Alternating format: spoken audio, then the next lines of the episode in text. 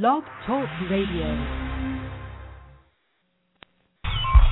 And relax in this beautiful space that you've created.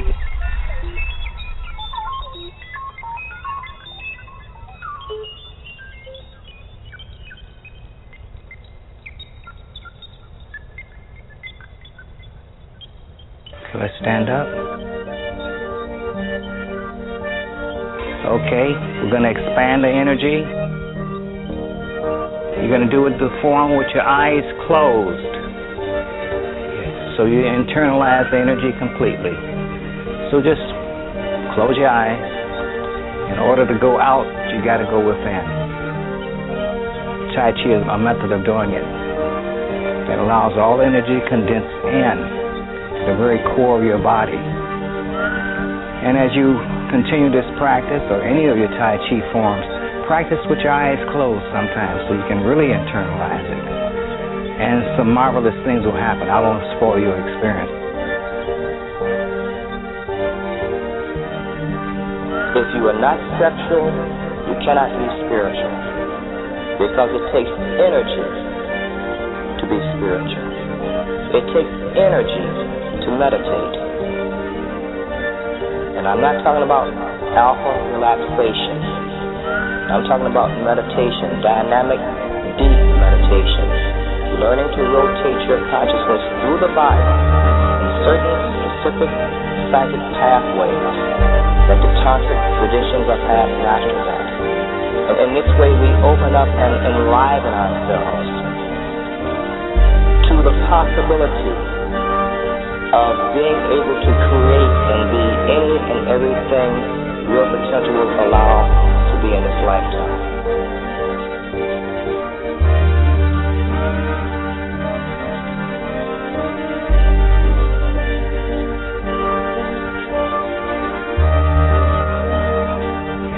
But I found that this is very effective for developing my sexual energy. And and when we talk about sexual energy, we aren't talking about making love.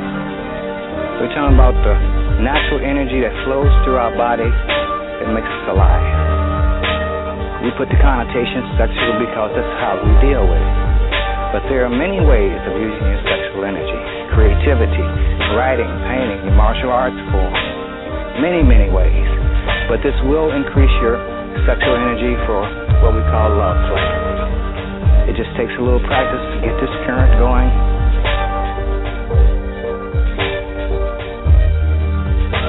Do your breathing, and instead of energy going out earth, goes into your system.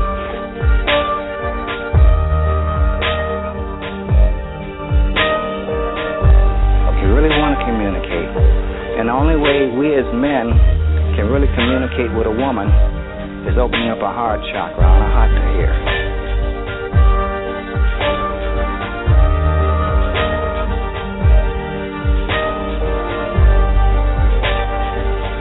And that's your first step to learning how to use Fa or anything else.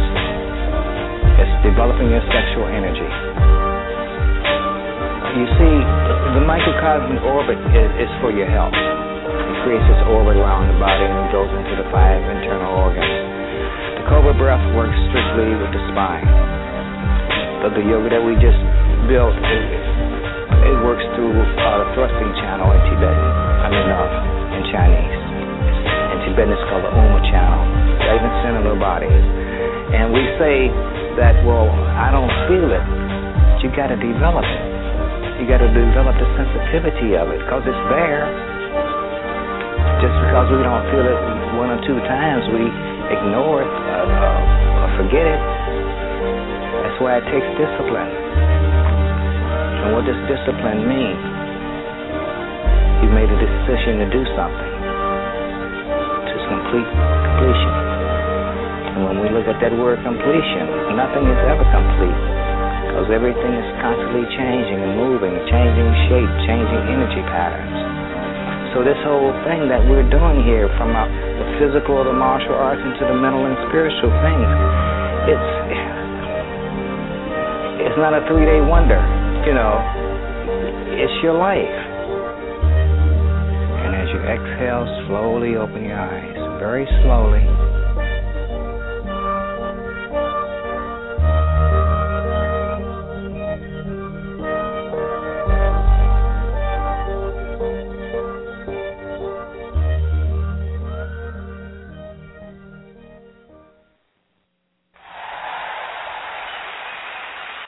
Peace, peace, peace. This is Coach Khayr of Original Native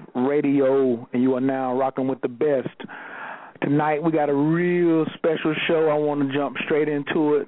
Uh, I'm gonna run the sponsors at the end, but I do want everybody to go still check out relaxationisthekey.com, uh, alkalinewatertogo.com, and Tybro, T-Y-B-R-O dot com. Um, I guess I'm going to explain as the show goes on why I've been really excited about this show and really trying to push it. But I'm going to bring on our special guest tonight for the first hour, Dr. Mitchell Gibson. Uh, Doc, your, your mic is open. How you doing tonight? I'm doing well. How are you, sir? Ah, blessed by the best. Too sexy to be stressed and worth my weight in diamonds and gold. You know how we do. I like that. I like that. How have you been? Oh man, you got me so excited, man. Wow. Mm mm mm mm. You've been uh, I went on a um a Vipassana meditation retreat at, at the beginning of February. And um a lot of our conversations came up because it was a silent meditation retreat. So you know when you have to be quiet, you get a lot of conversations and a lot of time to uh run things through your mind. So um I feel like I'm on top of the world, like like I'm getting ready to stick my finger in an electric socket sometime soon. well, I'm glad to hear that. I'm very glad to hear that. How about yourself? How you been getting along? I'm getting along well. We just finished uh, the seminar in Manhattan. Really good, sold out crowd. Really great energy. I enjoyed being with the family in New York. It was a really good time. Great, great, great, great, great. If Kathy's close by, I want to say, hey, Kathy, Miss Kathy, I love you. Hey. Hey, she's, Khayr, how she's are close, you? She's close by, sitting right here. Yes, yes, yes, yes, yes. Now I'm not gonna try to just snatch her in because I've been asking her to come on willingly. So she said she'd be sitting close by. So I'm not gonna make it the Kathy and Mitchell Gibson interview. But if, Kathy, if you want to jump in on something, please feel free. Okay. You. Were you excited right. about the upcoming Atlanta thing?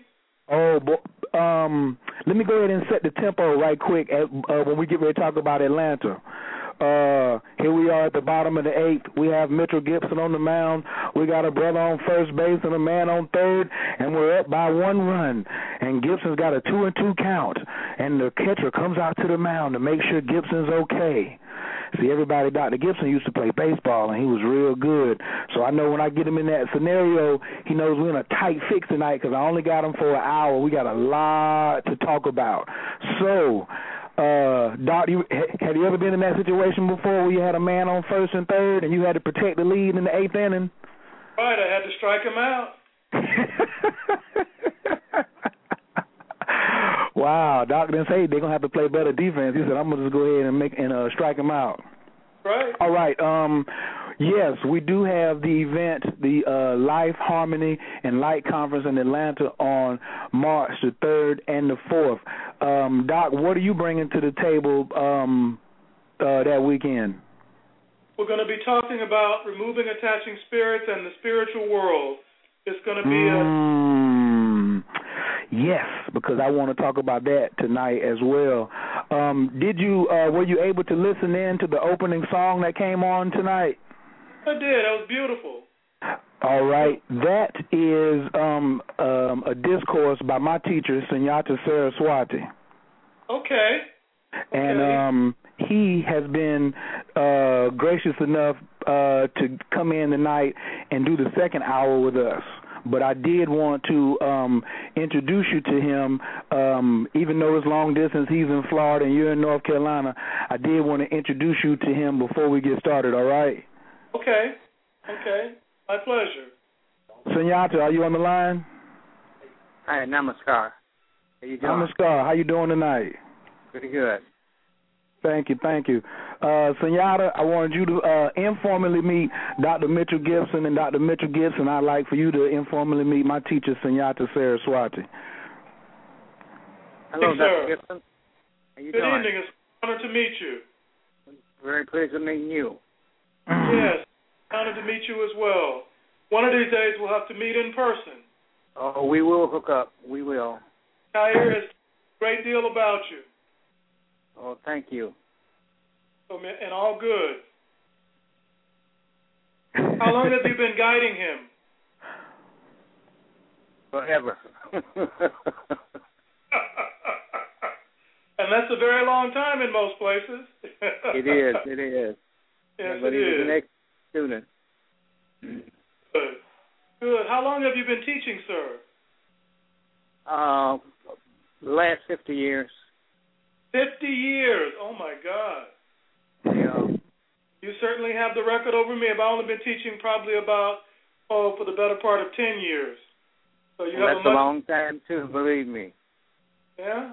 Ten years can be. That's most definitely true. All right, Sunyata, I'm gonna just uh, let you just uh, just hold off until the second hour. I'm gonna leave your mic open in case you want to come in and contribute. But I really want to just aim this first part at Doc because a lot of the information and and the reason I wanted both of y'all because when I first met Dr. Gibson, um, Dr. Gibson said he uh, uh, studied Taoism, Kabbalah, and Buddhism. And um, a lot of interviews that I hear, I really don't get to hear a lot of your background in Taoism. So, could you give me a little bit of your background about your Taoist studies um, as you started getting into the spirituality? And how old were you? Um, I've been studying Taoism for the better part of 15 years, and I've studied a great deal of uh, Taoism as it relates to uh, the Mao Shan philosophy, which is one of the oldest a long sects. time. Yeah. Yeah, the Mao Shan philosophy is uh, probably my greatest influence. I also have studied a great deal of the philosophy as it relates to creating consecrated talismans and uh, consecrated amulets, which I do quite a lot. And in my main altar, I have um, an altar and an icon that I have uh, enshrined for the Jade Emperor, which is probably one of the main focuses of what I studied. So I studied Oh, the yeah. Jade Emperor. I studied uh, quite a bit about uh, amulets and talismans, and I also studied um, Taoist shamanism, which is a way of increasing your spiritual energy through a practice called the Red Phoenix. Mm. Okay, okay, okay, okay. Thank you, thank you, thank you.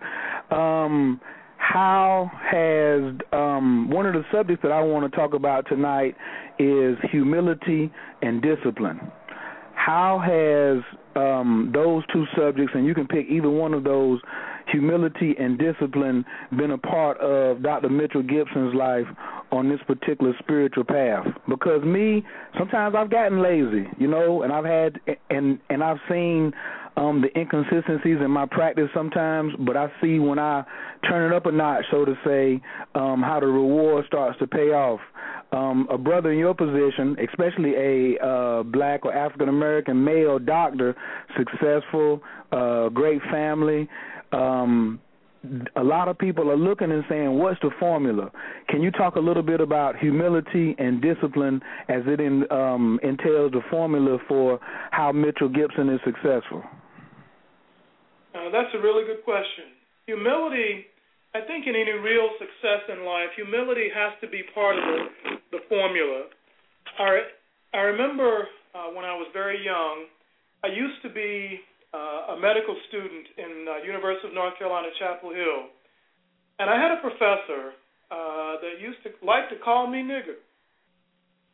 And I remember once when I was in uh, I was doing a kidney transplant with him, and he would say, "Nigga, hand me that scalpel. Nigga, pull that back."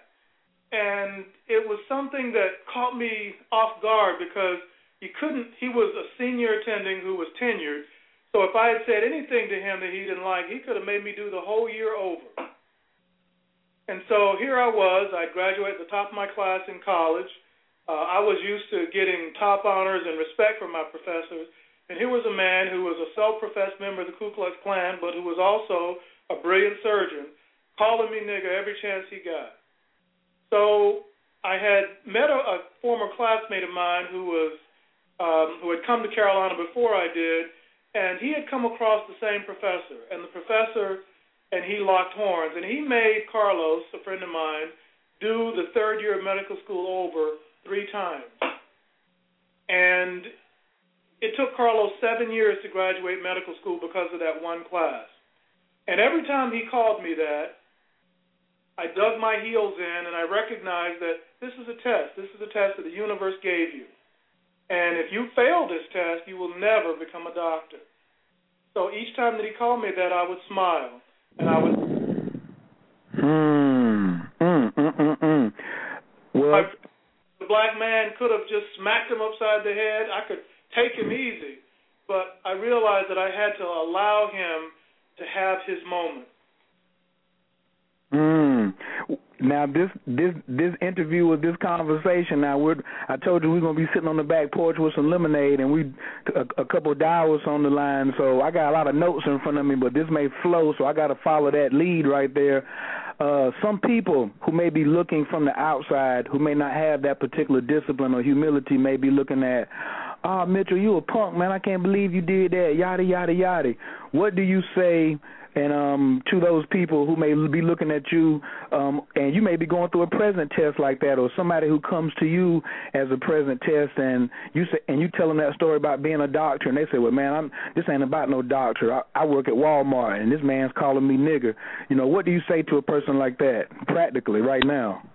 Say to a person like that, if you pass those tests that the universe give you, then you get to keep your job, you get to become a doctor because because I passed that test, people now call me doctor. Mm. Mm. Yes, yes, uh, yes, yes.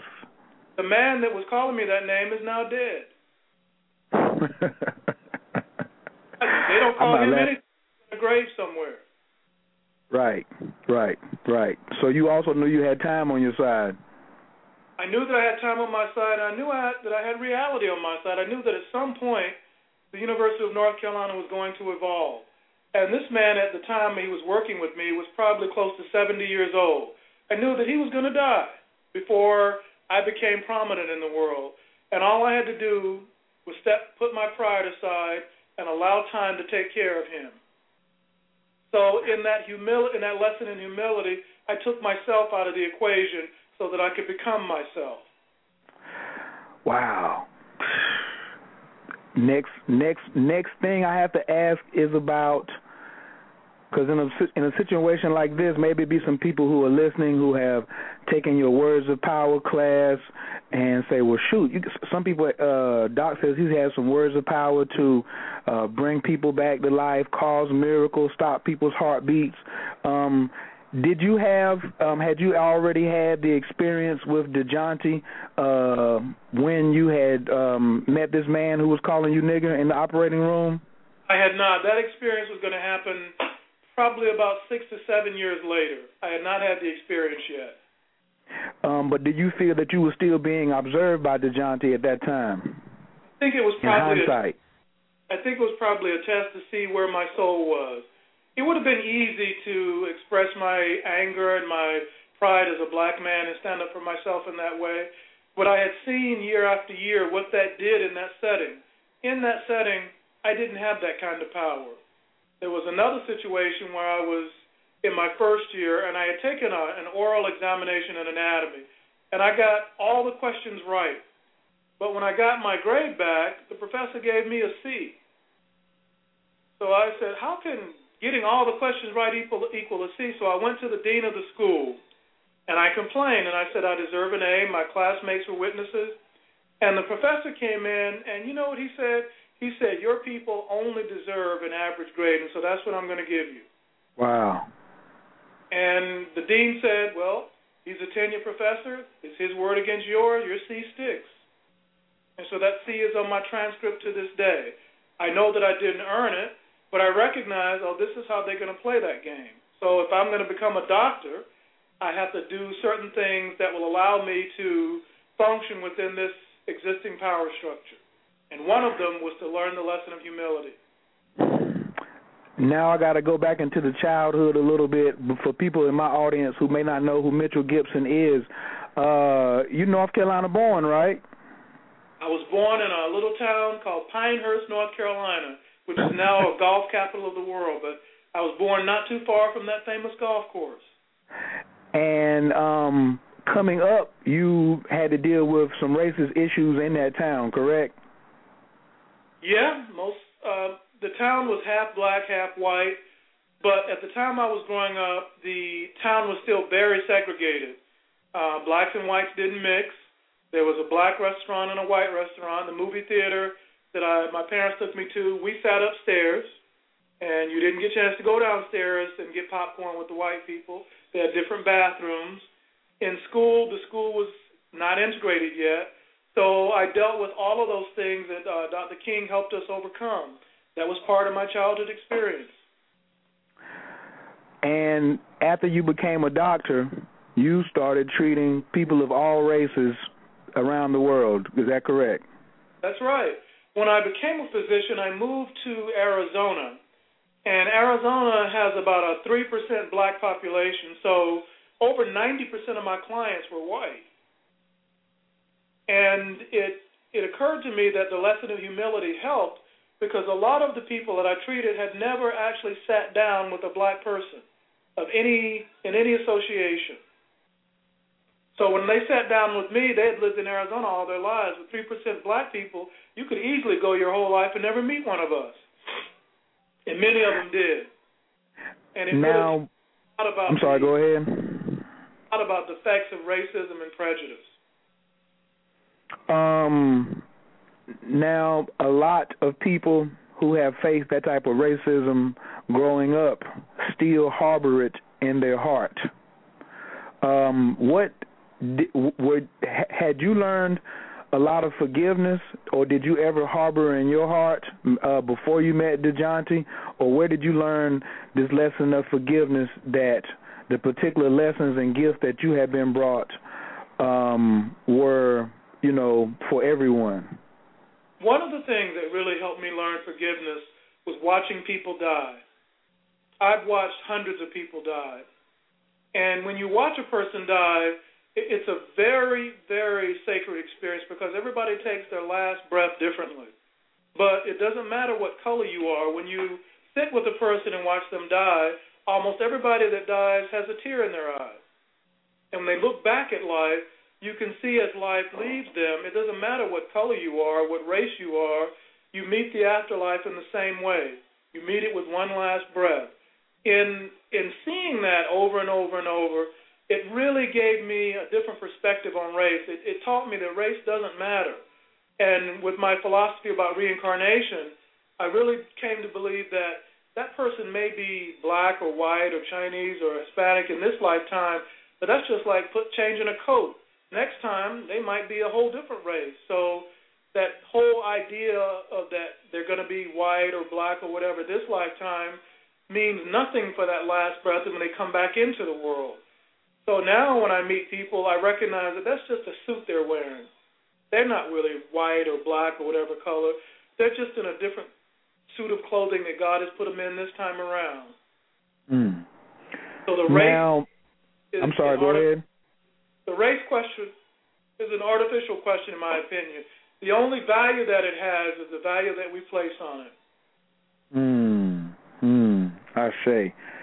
Um, now, when I first met Sunyata, Sunyata uh, teaching Eastern philosophy, Tantra, uh, Kriya Yoga, uh, all these esoteric arts. And um, I had been. This was in 2000, um, in July 17th. No, 2001. So in July 17th this year will be 11 years I've been studying with him officially. Because the first time I met him, I walked right by him, and it took me five years to see him again. I saw him. Two of my brothers were standing on either side. I shook his hand. I said, "Oh, that's a nice hat you got on," because he had on a hat and I didn't understand. I said, "Oh, that's a funny hat," and shook his hand and walked right by him. And took me five years to see him again um, about four months, five months into the practice, uh, we were sitting down one day, I think at my house or after practice, and Sunyata said, "This is the most black students I've ever taught in 35 years, 40 years." I said, "Sunyata, wait a minute. It's only six or seven of us." He said, "I said this is the most black students I've ever taught in my career of teaching." Um, most of the sciences that you teach and as aspect of spirituality, you find on a on a normal basis, uh, more Europeans or you know what I'm saying non-black races come. Do you find that true in your practice as well? How long you've been practicing these spiritual arts? I find that um, initially, yes, that was true. Our audiences used to be 95 plus percent um, either white or Hispanic, but almost never did I see an African American person. But in the last two years, that has really changed significantly. Now the audiences are split almost right down the middle, 50 50. And, mm. and I think hmm. for a lot of black people, it's difficult for us to be exposed to spirituality. We are, as a race, inundated with religious philosophy, Baptist philosophy, Methodist, Catholic. That's what we're swamped with. That's what we're raised in. But so if a black person is going to be exposed to spirituality, they have to work at it. When you go to seminars, for the most part, you don't see people of color presenting. You don't see people of color organizing them. So that is something that I've really only seen um, start to come to fruition in just the last few years. Before that, I did a, quite a number of seminars all over the world, and you almost never see a person of color speaking. But now I think that we are recognizing that many of our religions have not met the spiritual needs that we have. And many of us are saying we need more. And that's one of the things that I hope to provide is that more part of the equation. Um, there are naysayers in the particular tradition that you and Sunyata uh, teach. Oh man, hands on. He's not even no prescriptions. I know, Doc. You, I think in your bio it says you haven't written a prescription since 2004. Uh, Sunyata has shown us uh, many times about uh, exchanging energy, uh, Fa Jing or Li Kung Jing or um, a, a master's level of Reiki course without even touching a person. Um, do you think that is going to? Um, well, just give me your thoughts on that uh, about the skepticism, you know, because um, of that, and what can we do to? Um, I don't know if we can ever eradicate it because you're going to have some people who just have that gene. I think I call it a doubting gene. I use, I still may have it, but what can we do to um, help propagate our art form and the healing aspect that we bring to the world? I think the greatest remedy for skepticism is to lead by example. You're not going to change a skeptic's mind if that is that is their philosophy. Skepticism is a, is a philosophy. There used to be great schools of skeptics in ancient Rome and ancient Egypt and ancient uh, Greece that taught the opposite or negative philosophy uh, in in opposition to any great positive philosophy. That was their school. The skeptics have evolved now to become almost a priesthood adopted by science. that there's nothing that is possible unless the scientific explanation. But the, the in my opinion, the, the difficulty with that is a lot of things that science depends on, science doesn't understand.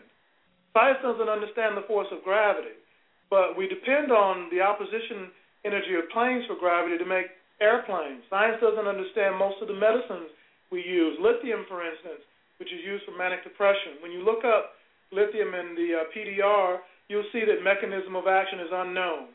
We don't know how it works. Penicillin, we don't know how it works. Most of the medicines and pills that we use in medicine, we don't understand. And as a result of that, the skeptic's philosophy is one of ignorance is something that we can afford in science because we have a method to investigate the unknown. Mm. But what they really mean by that is that when we investigate the unknown, we're willing to accept the null hypothesis as an answer, which means that we're willing to accept I don't know as an answer because we don't have enough data. Well, if you turn that around, in the spiritual world, we call that faith. We say that, well, we don't know how it works, but it works for me just fine. Science says, well, faith needs it needs an empirical investigation and answer, which is hypocritical because if you turn that same thing on drugs, there wouldn't be many drugs that we could use because we don't know the mechanism of action. So when you when you really boil it down, the skeptical philosophy is primarily self-serving. In my in my feeling, in my work, I have a very strong philosophy about skepticism. I say if something works, use it. And that's my philosophy about all the things that I do. If Mm. I find it that works, I use it. If I don't understand it, that doesn't stop it from working. Wow. That thought brought me back to um to a day I was sitting in your office. I don't mean to go on a tangent, but um you had noticed that I was sitting in front of um Kuan Yin and you wanted me to change positions and then you told me to say a prayer and in in in my practice not in my practice but I've just been around a lot of naysayers and you say, well, I'm going to say this prayer, I'm going to say that prayer, and they're like, no, no, no, no, no, you must do this one. You must, it must be like this. It must be like this. And Sunyata's always saying, uh, don't be so mechanical. Don't be so mechanical. And you looked at me real matter of factly, and you said, oh, just say the one that works. and um, I really appreciated that. I really, really appreciated the fact that uh, you weren't into uh trying to say let me um let me indoctrinate him with some Gibsonism uh let him go back in there and search his heart out and find his own answers and and and uh for me that's always been a sign of a master teacher so I just wanted to say I really appreciated that I appreciate that. I remember that moment. Thank you very much for reminding me. Absolutely. Um now I got to get to the paper because people still want some of these some of these questions. I got um my belly's about half full and they said leave some room for the food to digest. So I got a lot of other we I, I think we picked the man off on third and uh we got this man still over here on first base and we're going to go ahead and um take us on out on this next half hours. So are you ready to wipe the sweat from your brow and get busy a little bit and buckle down on this last ninth inning? go ahead and start where you like, my friend. I love Dr. Gibson, man. I just want to go on record right now to let the world know that's my homeboy. Okay, okay, all right. Um, at the beginning, I played that post about that um, what Sunyata had said about um, sexual energy, you know, and um, and um, how it connects to spirituality. And on one of your videos four years ago, um, when you were talking about the sun gazing, and then you were talking about astral travel, and you said don't engage for sex for about two weeks. Now, if you don't want to fully give me the answer, that's fine, but you can answer the best you can. Were you talking about no ejaculations or no orgasms for two weeks or no physical intercourse because in some in some instances you can have sex without releasing your energy. Mantak Chia and Sunyata has taught us a lot about um, ejaculations and recirculating your energy and diffusing that um, to maintain it. But it's a very small minority of people who either have the discipline or who desire to practice that. And most of the time, people equate sex uh, especially men with ejaculation. Um, and maybe you were just saying, hey, just since I don't want to go into that long conversation, just abstain for sex for two weeks so you can get your energy up. And Sunyata's had us on like 100 days with no ejaculation. If you miss a day, like if you're at day 80 and you miss a day, you got to start over. So can you clear it up a little bit for me and maybe some of the people who were watching that video? Did you mean abstaining from sexual contact, thoughts, and intercourse totally, or were you talking about uh, releasing the seed? The the philosophy that I'm talking about is, is actually based on an ancient practice. I was referring specifically though to astral travel. I've spent a lot of time astral traveling outside of my body, visiting uh, different planets, visiting different places the, on the earth, visiting the sun, and I, I recognized a one to one correlation. If you have sex, that means physical intercourse or ejaculation of any kind. You just can't go as far, you can't stay out as long. It's it's as though the energy that's in your seed and your semen, and the energy that's released from the act of ejaculation of any kind, limits the fuel that you have to astral travel. So I found I tested it. I worked with it. There were times when I would ejaculate and try to get out, and I couldn't go any further than walking around my house. and then I would wait three days, and I realized that I could go pretty much around the city of Philadelphia, whatever city I was in. But then I said, let's try this for three months. And so I didn't ejaculate, didn't masturbate, nothing for three months. I could go as far as the sun and the neighboring planets. And then, okay, I said, let me just ejaculate, and, and I was right back to being limited to the house. And then I said, okay, let me test this theory again. I went six months. And with six months, I could go from one dimension to another. So there was a one to one correlation with my range in astral travel, with my ability to control astral travel, and most importantly, my ability to control my astral body and the density of the body was directly related to how much energy I had left in my sexual organs. Wow, I think this is where Miss Kathy may have uh she her ears may be getting ready to come in on this next question right here, and either one of you all can answer this. Um, wow, sometimes Okay, I, I'm the reference is the show that you, the primordial love show you did with Ampu on Valentine's Day. I so love that. I've already rebroadcast it twice. I got it on CD. I even burned it and gave a copy to my mama and was like, "Man, check this out." Um, okay. and one of the one of the things in there that Kathy had mentioned was about taking time to know yourself and you talk and we and that there was a lot of conversation about relationships. And you said oftentimes one person is further along on the path than the other and the other person just says oh i'm just going to let you do that. And you talked about how important it was to find someone I don't know. Um, uh, uh, you didn't use the word enthusiastic, but you said somebody who was at least an appreciator or somebody who understood and was on the on the same spiritual page as you. Um, how would a because and and and right now I have a large clientele of females who are very sexually frustrated, and but I also know a lot of brothers who want to say, yo, I want to sit on my seat right now and cultivate this, and there's some things I want to do, but they also want to be in a relationship. How does one go about um explaining to a female or um um maybe even explaining it to yourself that um well look she's she has this particular sexual appetite that she wants and um but you want to travel past your bedroom. I want to get outside the city of Fayetteville. I want to get outside this state. Um, how does that conversation uh, look or sound? And if Miss Kathy wants to chime in, what is some of the benefits of understanding? Let's say if you don't understand that as a female, and a and and you meet a man who says. um it ain't all about the sex. It's all about what we can generate with this power. Um, how does that conversation go? Well, when you find someone who is at least willing to entertain being on the same page with you, uh, you make a discovery that your sexual organs are not the only uh, energy source that you can use to empower your spiritual growth. So, one thing that you can do is you can learn to do rituals together. There are rituals that you can do as a couple that will increase the amount of power you have as a couple so that you can not only have sex, but then you can also learn to astral travel, enjoy sex, and still have your range. It involves learning how to take energy in from the sun, uh, you have to learn something called scanning, which also is another energy source. You have to learn to honor the energy of your spiritual guides and the gods that are willing to work with you.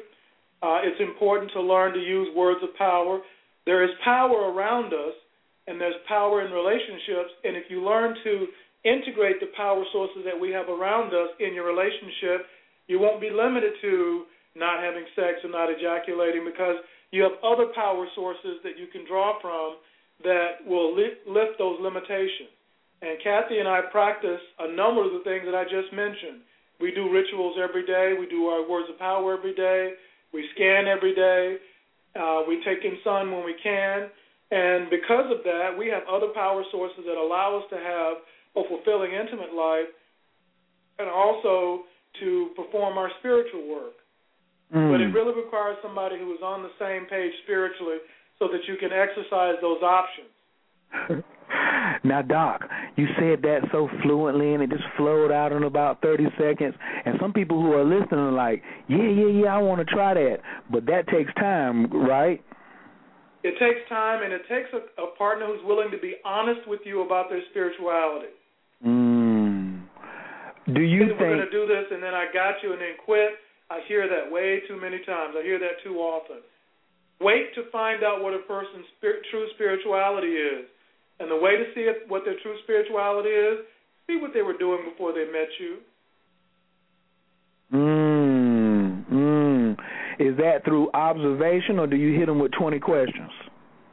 Just see what they uh, observe their life, see what they really believe, see what they uh, are comfortable with. A lot of people will do what they what you think they want to do just to hook you, and after they hook you, they'll pull out of the game.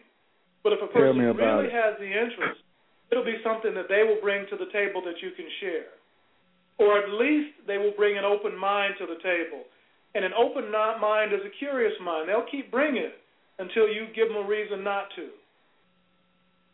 Mm. Mm. Wow. Um I tell a lot of my friends and clients, don't try to eat all the elephant at one time. Um, you wouldn't suggest somebody trying to learn scanning and words and power and and solar gazing all in a week, would you? No. If somebody is truly interested in you and in a relationship and they see what you're doing and they have an open mind, they're going to look at what you're doing and say, I want to try that. Mm. Hello? Okay. It will be an honest inquiry into what you're doing because they have a, a caring about you, and if the relationship deepens, they're going to see that this is something that's important to you. So, in that regard, it's important that you be earnest about what you're doing so your mate can see your earnestness and see that this is something that you're not going to give up and you're not going to change on. And then they're not going to try to change you from it. They're either going to join with you or walk away from you. Whew, boy, I'm gonna have to. I'm gonna have to. I'm. I got so many other questions because I can stay on that tangent right there. Thank you for that. I want to. Okay, well, I, I still got to move into. I want you to talk about. Um. Wow.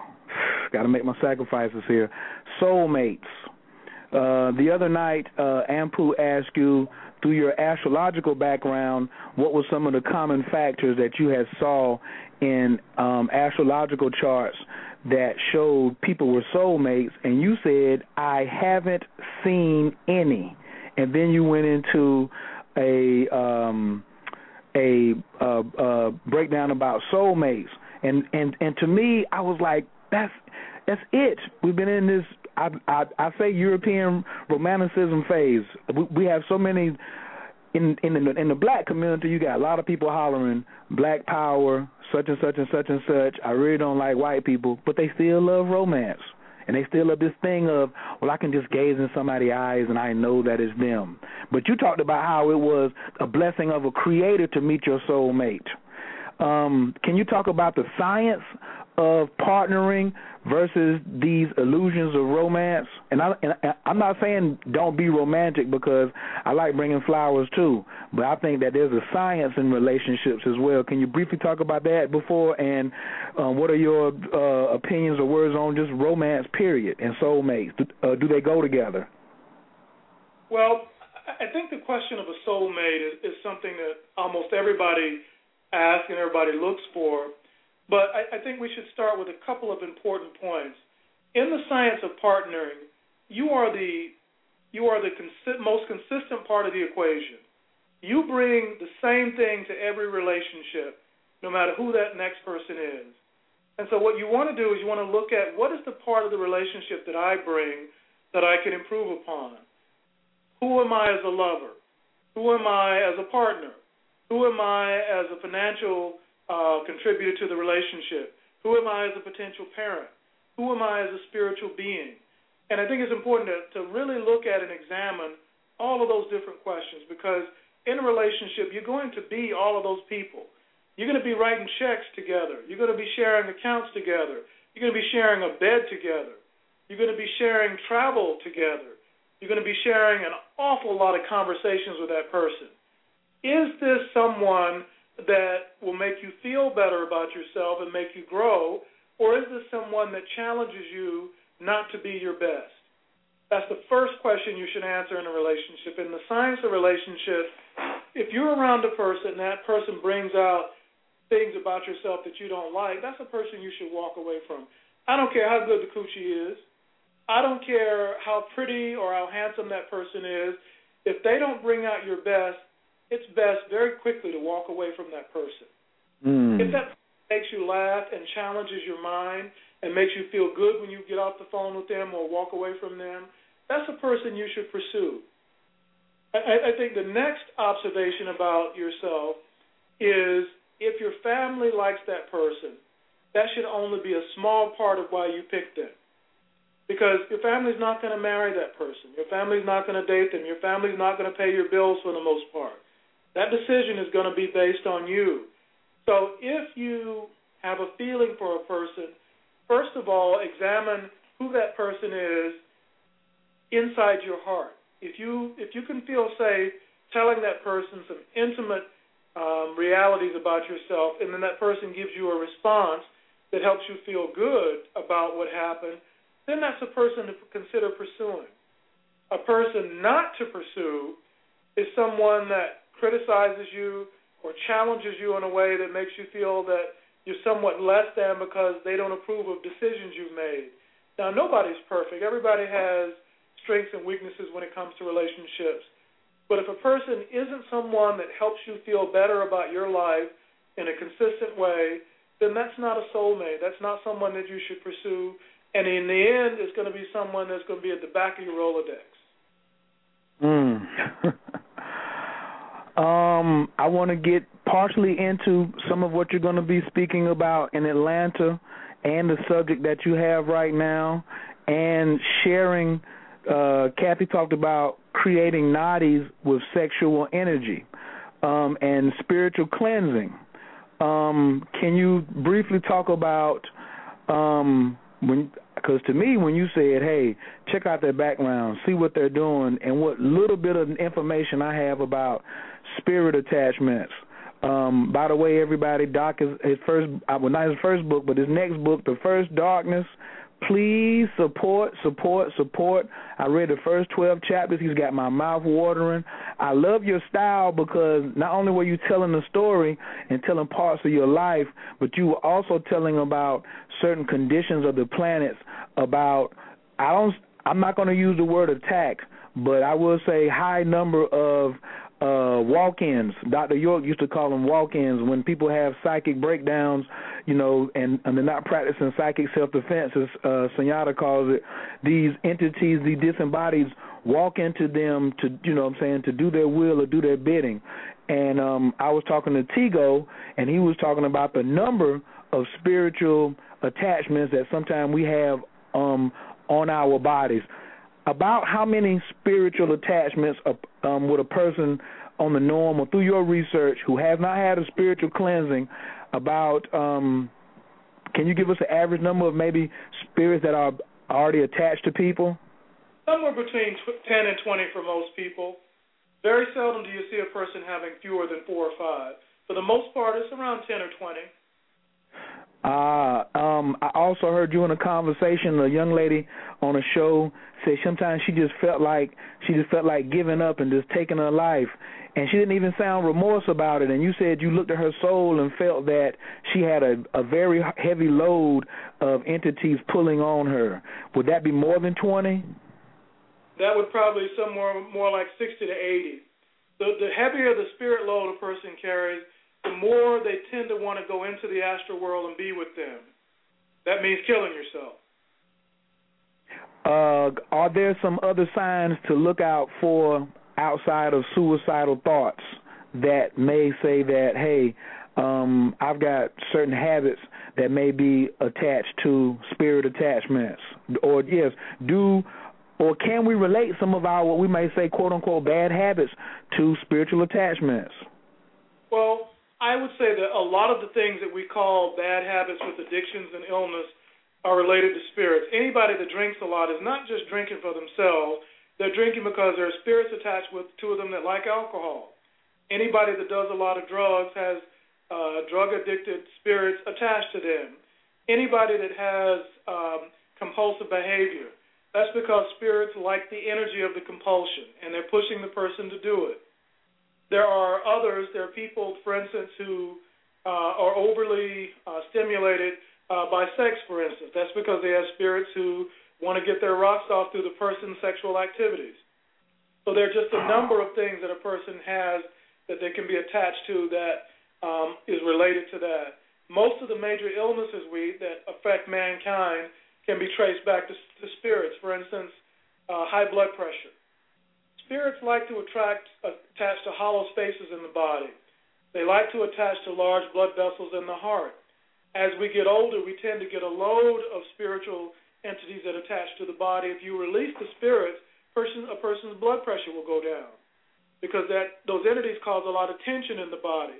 Well, that tension is not just because of the stress in their lives. The stress is there as a contributing factor, true, but they have spiritual entities that are making their lives difficult that they're not even dealing with. In a in a show you I, I think it may have been in that same show you said that you had done a lot of research um um with Procter and Gamble about um air or oxygen. Can you talk about how the science of qigongs or any breath work is valuable in regulating the body to maybe um, help ward off some of these entities or strengthen your auric field? There are a number, I mean, there are really hundreds of different types of breath work that can strengthen your auric field, that can improve your body's ability to take in oxygen from the environment. There's even a, a breath technique called the primordial breath, wherein you can learn to take oxygen into your intestines and hold air in your intestinal cavity so that you only have to breathe once or twice an hour. And with the primordial breath, you can flush out a lot of entities from your system. You don't have to eat as often, you don't have to sleep as often, and your body will nourish itself from the energy of the universe itself by taking in oxygen through the intestinal wall. So that's a, a, rare type of breath work, but it's called the primordial breath. I have um I have a friend and I'm going to ask a question. He didn't he didn't say ask this question, but I want you to explain it um because when people ask me about this, I get riled up and I and and my street side comes up. But you were on a call with Dr. Palau and someone was talking about um initiation. And um I was letting someone listen to a recording of um uh, one of your shows, and someone was asking you about a technique, and you said, "I've heard it can be done." You didn't say that you had done it or that you hadn't done it, and so the person who was sitting there with me says, "Man, he didn't answer the question. Man, the dude asked him a question. He said he should answer the question." I said, "Man, he could have." all types of irresponsible people listening. I say that's why it's important that you go through an initiation and have a teacher you know, but some some people walk around and say, "Hey, man, I should just be able just to walk up to Dr. Gibson and say, "Hey, give me three or four words of power on how to get crazy rich right now." What do you say to those people? No, no, no. What do you say to the to, just to the ideal and the need of initiation and why it's important that certain things be handed down as in the Egyptians used to say from from mouth to ear, from cheek to cheek? Well, it, it takes a certain amount of spiritual um, maturity for a person to be able to accept an initiation. And the universe has a say in who gets words of power and how they're used and the results that they get. So if a person has a certain demand about which words they get and what they're going to do with them, there are beings who are much more evolved and much higher up the evolutionary scale than myself that uh, say to that person or say when that person petitions for these effects, you're not ready or you are ready. A person has to be, let's say, sanctioned to use those type of words, and they have to be sanctioned to be ready to be, even meet a master. When a person makes those demands, it means that they're spiritually immature, and they may make it more difficult for themselves to come in contact with the master. And that's just how it is. You have to be mature, and more than anything, you have to be humble. A person mm. not humble, they just Okay, I want to move now with that because we can. I, I, I, I want to be very mindful of your time. Uh, I think we got everybody over on the other end. I think we don't have any more big batters coming up. Um, I wanted to touch on astrology, but I wanted to talk about the subject of money. Um, and a lot of people having a, um, myself included. I used to carry around a big poverty consciousness. Oh, if I'm righteous, I cannot have money. If I'm rich, I'm in the Illuminati. I must be on the take. Uh, yada yada yada yada yada. And um, some people say well, why is why must I pay for these particular things? And then you got to explain to them money is energy and yada yada yada yada. Can you give me a little uh background on the where did that come from first? Where did that prosperity consciousness come from? I know the breeding it comes from, but I also saw that you had done some astrological studies with Pluto and Jupiter, and you have a CD that emits those tones. So can you kind of put that in a nutshell if you can feel where I'm going? There is a, a very prevalent philosophy about the energy of money, and part of that has to do with how people have been controlled by certain forces in our world that make you think a certain way about money. Most of the money, over 97% of the money in this world, is in 1% of the hands. And it used to be that it was illegal for the average person to carry money. It used to be that if you had wealth, it had to be stored or hidden away because there were people who were in the in power that would come into your home and take it. The same was true of slaves. Slaves weren't really allowed to have money. They weren't really allowed to have bank accounts. They weren't really allowed to save. And during many periods in human history, the average person was not allowed to store large sums of money because they felt that if you could store money, you could buy an army and overthrow the nobility. So we developed a lot of defensive structures around that, those realities. We said, well, money must be bad or you don't need it. And we developed ways of just accepting the inequities or the uh, the problems with those philosophies. We accepted the fact that we were being abused by the powers that be. And now that's been going on for so long, a lot of people still believe that way. They still believe, well, this is a bad world and you should really only have enough just to get by. And if you have more than that, you must be doing something wrong. Those philosophies, those ways of thinking come from the times when mankind only shared wealth with a very small amount. Well, those times have changed, but still only a very few people have more than a few thousand dollars in the bank account in their bank account. Most people in the world, the average person on this planet lives on less than $500 a year US money. In the US, we are the wealthiest country in the world where the average person in this country lives on $30,000 a year. But we also have more billionaires and millionaires in this country than any other country in the world. So that 90% of the world's wealth is concentrated in this one country. I found that a lot of the people that have a lot of that wealth do have certain planetary alignments that help make it easier for them to take advantage of that wealth. In particular, Jupiter Pluto parallel, or Sun in high declination, uh, or Jupiter Sun conjunction. And those are energies that you see over and over and over in people who are wealthy or have created wealth.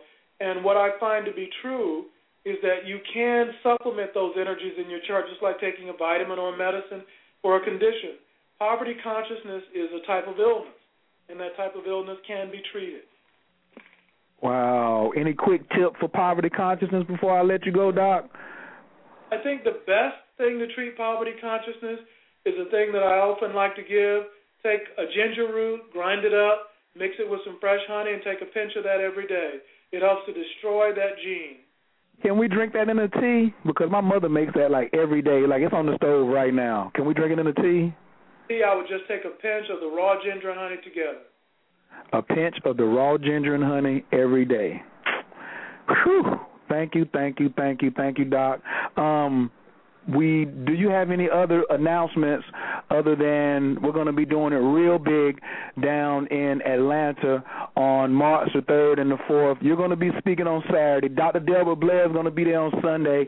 Even little old Khayr, the, the rookie's getting ready to come in there and do a little something on Sunday. Um, you got any other announcements pertaining to that or anything else you got going on right now?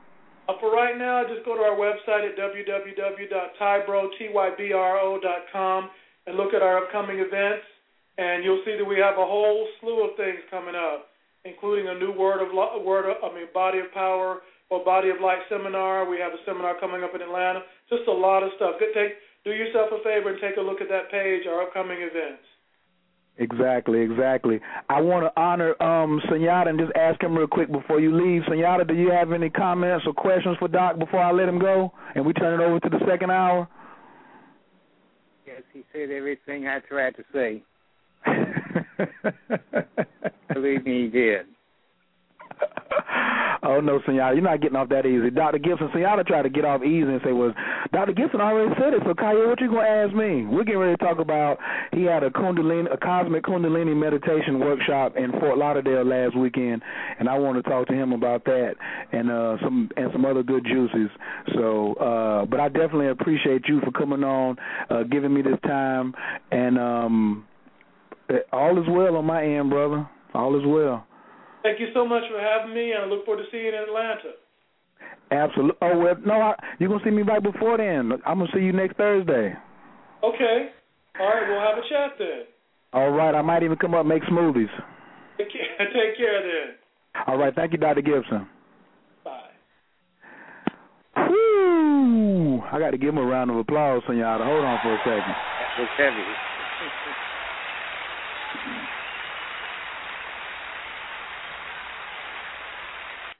Now, Senora, a lot of times people say, well, man, y'all just must be just like just teaching all the time. Every time y'all just get uh, together or something. But people don't know. Sometimes, man, you get around and you know uh, have conversations about other great teachers.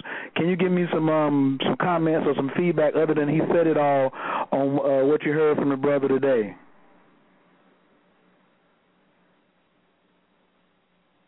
Well, basically, um, at the level of where he's coming from, he's absolutely correct. Um, in everything he said. Um, mm. I do remember one of those particular. I'm sorry. Go ahead, Senora. I I normally don't deal at that level because I'm looking for people that's really on the spiritual path that I work with, and, and people who are ready, really to go into what they call the ascension process. And so that that's really my focus. What's the process called again? Ascension process. Ascension process. Mm. Yes, yes, yes. Because I had, I do remember. I can recall many of day we would be. Uh, now hindsight being twenty twenty, I can look back and um, see that um, we may have been testing your patience because we wanted to deal with some other things outside of ascension, and you were trying to trying to make sure we got the the cream of the you know the cream on the top, and maybe right. we want to uh, go through and deal with some other things, and um, absolutely. But I really think that a lot of work that Dr. Gibson is doing is going to help prepare some people for their ascension. What do you think? Absolutely, I know that. There's no doubt about that. Mm, but he's a he's a much more considerably younger man than you are too. So it's good, that um, you know that you know uh, teamwork makes the dream work. I say. Oh yes. All right. Um, now, some of the people on the line who are still on the line know who Sunyata Saraswati is, and some may have came just to check out Dr. Uh, Dr. Gibson's part. Um, we are getting ready right now on the line. We have uh, my teacher for the last 12 years. Um, I could just put a lot of accolades out there and paperwork and all that. But one thing I would say is the brother's so humble, I don't feel right about just dropping all of his bio. Just type his name in Google, he'll pop up. But I do say at all times with no reserve, the Jewel in the Lotus, the third edition, is a must have. It's a must have. Um, his website is Shentao, S H E N T A O Innergy, I N N E R G Y Arts, ShentaoInnergyArts.com. There's a lot more information on that because I really want to get into um, sharing with Sunyata tonight and let him uh, bring in some other what I feel is necessary information that a lot of us um, could could do well by listening to a person who has uh, lived a lot of la- life on the planet Earth. I call them laps around the sun. I don't even call them years anymore. If a person is a, considerably older than you and considered a wise person, they've seen some things on their laps around the sun, and it will do you wise to sometimes be quiet and listen and um I have learned a great many things. I still talk a lot, but um there have been a lot of times where I have been quiet to listen to what uh Grandmaster Sunyata has told me or Dr. Gibson has told me so I can apply it in my life and that's one of the reasons the major reasons why I wanted to have both of them on the show tonight. Um I'm we're gonna start right there. We're gonna kind of continue um when uh he was talking about preserving uh the sex the links between sexual intercourse and you often have told us in relationships when you get with a woman you wait 30 days before you all have sex. Um to to check out maybe the what you tell me what is the rationale behind that or what is your particular personal reasoning in your lifetime of why you consider that practice to be a good practice for yourself and others? Well number one it creates a personal mag- magnetism between you and your and your mate and it also activates the charisma, the natural charisma that we all have, and we just haven't cultivated because we rush into a relationship. And uh, as I said before in our classes when I lived in North Carolina, you never make love to a woman unless you decide to marry her. Mm. I that. Because if that's not fair, it's not going to work be a love foundation. Mm. So a lot of the friction sex that's going on in the world has been going on for thousands of years. How do we sometimes differentiate between just those desires of friction sex and um actually having intercourse with another person? Well, I answered that a minute ago. It's got to be love. Mm. The animal, animalistic sex. And we're supposed to be the highest species on the planet now. And so that's got to be trans, transformed. I'm not saying that don't have friction sex, because there's a time for everything. But the friction sex basically is just to stimulate the Kundalini energy. And most people don't realize that. Mm. For for for for for for some of those who may be, because you know my show is a kids, adult, grandparent show.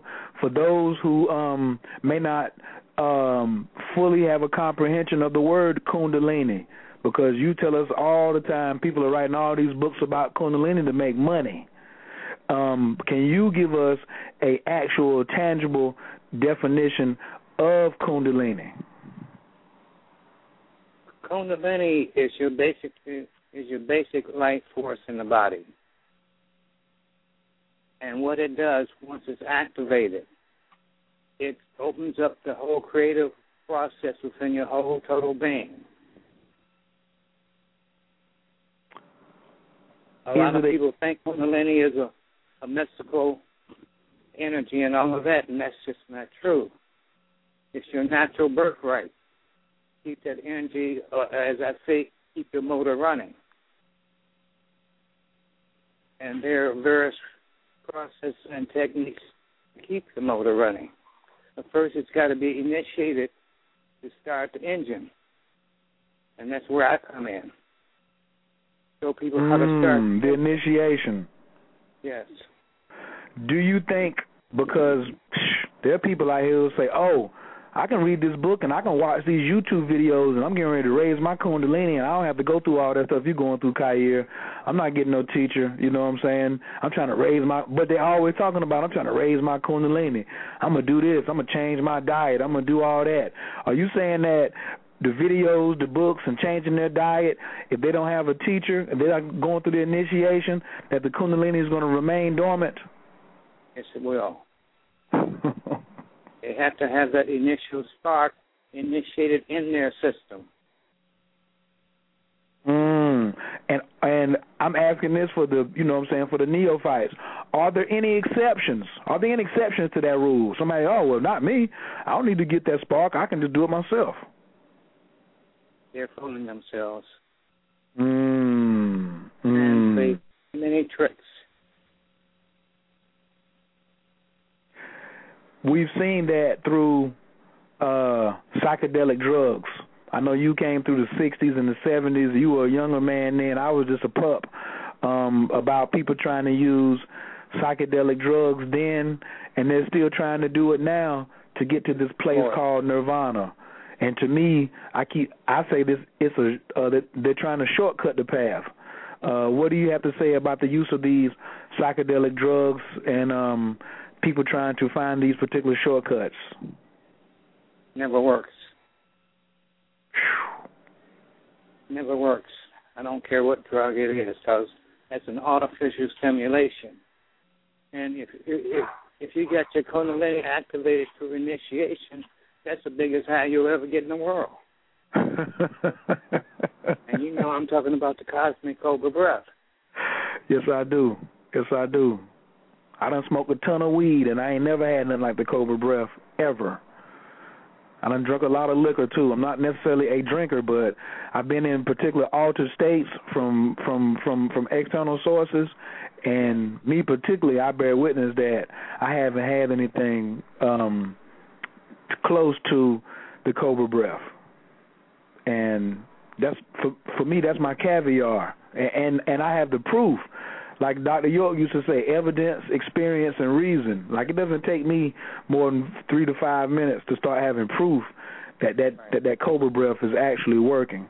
Um, Dr. Gibson talked about a little bit about tonight about people even having the right to see a person who can initiate them with this cobra breath or with whatever because cause, cause even in the uh, jewel in the lotus and you told us many times all ancient civilizations have had some type of breath.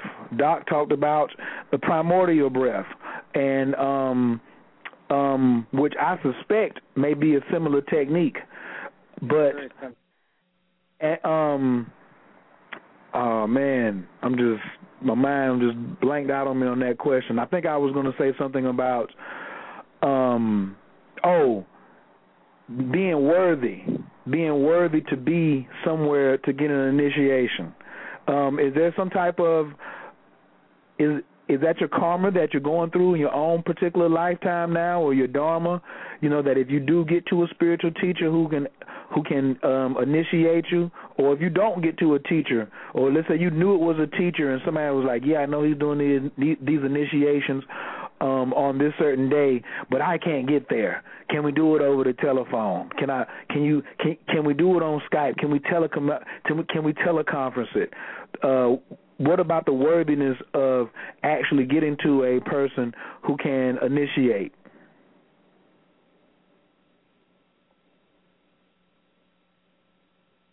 Well, number one, well, I'll just speak from my experience. Um, when people come to me for initiation, they're scanned first, number one.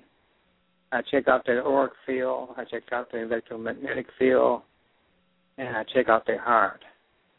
And if I see any discrepancy in any of those three fields, I will not initiate them. mm. So that, that, that's the primary essence honesty, inwardly and outwardly. Mm. Because Mm. And the word that came in my head on your behalf is integrity. It take a person of high integrity to say, "Well, look, I'm gonna pass you a couple of hundred dollars. I'm gonna give you a couple of thousand dollars to get an initiation because I really want to have, I want to really want to have this experience and want to have this great sex." What do you say to those people? I don't say anything. Use myself and walk away. gracefully, bow out gracefully. Absolutely, absolutely. Not not responding sometimes is the best response. Yeah. Wow. Okay, so last last weekend you had a cosmic kundalini meditation workshop. in uh, Fort Lauderdale, Florida. How was that? Oh, it was wonderful. Um, I, I guess there was thousands of people there, and uh, and the ones that attended the workshop, I gave them a, a couple of techniques just for them to actually experience the Kundalini properly before I taught them how to move it up in the spine into the brain. Hmm. Hmm. It was a real fantastic experience for people. Wow. What did you get some some some big wide-eyed experiences from people after it was over? I couldn't go home for hours, man. I was I was inundated by people. Wow. Okay. Okay. Now, how long have you been practicing that particular meditation yourself, and how long have you been wanting to, and why now? You know, is that something that you normally teach? You know, why why have you chosen now? I guess that's the second part of the question. How long have you been doing that meditation? If you want to answer that, but then why now? You could have done a hundred different techniques that you could have brought and taught at that particular seminar. But why now did Sunyata Saraswati decide that it's time for me to teach this particular meditation? Okay. Well, the part one of, of the question is that I've been working on this for many, many years after my initial Kundalini experience, and uh, and that's why I studied Taoism, Tibetan Buddhism, to put the pieces together along with Kriya Yoga, and I found that if you learn how to combine them in the right sequence, instead of waiting 33 years for Kundalini to activate because we've got 33 vertebrae in the spine, and that's how long it takes for it to activate. And once I found the right key, which I was giving a lot of my information to Babaji, that uh, I combined it in a way where a person can experience the Kundalini in full experience in 30 days. Mm. That's what I'm doing now because time is right. That's the short answer. The time is right. Time is right. Wow. The time is right. You see, you see a lot of people still think we're in Kali Yuga, age of fire and destruction, but that cycle has passed. We're in Satya Yuga, the golden age of enlightenment. So it's time to bring forth all this information. I call it the Alpha Millennium, the new beginning. And at this day and age, it is a new beginning for anybody that's consciously on the spiritual path. So that's why I'm offering it now. No time like the present, right? Right. With that in mind, one of your favorite phrases is awareness is the key. Awareness. How important is it that we be aware of the times right now and activating Kundalini? Or just being aware first, because I think being aware, you know, if you're not aware and you're trying to just do something with Kundalini, that's like a child playing with a 44 Magnum. So, can you just talk well, about that importance of awareness? I'm sorry, go ahead. Well, number one, a person has to be aware to even want to activate Kundalini or any of the spiritual gifts. And that's the awareness I'm talking about. Everybody's talking about higher states of consciousness and levels of of higher states of consciousness. Consciousness is already expanded at its highest level, but awareness hasn't. And so you have to give processes to make to help people become aware. And you start with the subtle energies until it becomes gross energy. And that takes time. My last student here, here it took him 32 days.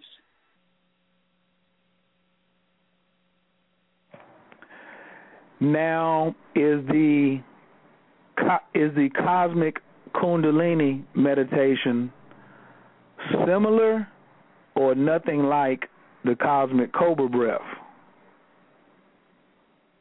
Because some people may say, "Hey, I can just get this right here, and it's the same as that." No, it's not the same. The reason it's not the same, because in the cosmic cobra breath, as you know, we're activating the energy from the spine up into the crown. And in this process that um, I'm working with now, you start at solar plexus, Manipura chakra, because that's the home of Kundalini. And you raise it up into the heart, because the heart chakra is a transformational. And this is where all your gifts come from, not in the brain. That's an adolescent dream. Everybody wants to get high up in their brain. But the truth is now what I've experienced that you bring it up into the heart and then express it out in, in the universe. And, and and then you make that real connection with people. It's got to come from the heart, not from the brain, the mind, or any of that. And the Kundalini has to be generated in what we call a Dumo fire, right in Manipura chakra. And then it drops down into the sex center and this is where the soul is. It resides in the sex genitals. And I've just started expressing that to a lot of people, and it's kind of shocking to most people because they see the soul as an abstract principle. And um, but it's not. And it's what, the way I've experienced that the soul does reside in the genitals. How to access that? You have to er, work with Kundalini energy. Now that's now that's big. That's big about the soul residing in the genitals and Kundalini residing in the solar plexus. Now, yeah, do you know how many books on the shelves? I know. Or, or, or ebooks or people's persona you know that yep. that you just just shook up. I mean, in in the chat room, right? I want to like if y'all heard what he said about. Say that again, Senora. See, I'm not trying to shake up anybody. Uh, most people that write these books are still living in a Piscean age consciousness, and we have gone past Piscean age technology, and this is the new technology for now. It's the same processes and techniques done in a systematic manner and explained in a way that people can get it instead of a lot of mystical terms and a lot of hocus pocus involved in it. it's a straight scientific process. And if a person practices, they get it. Not something you can think about or read about. You got to do it and it takes 14 minutes a day. Hmm.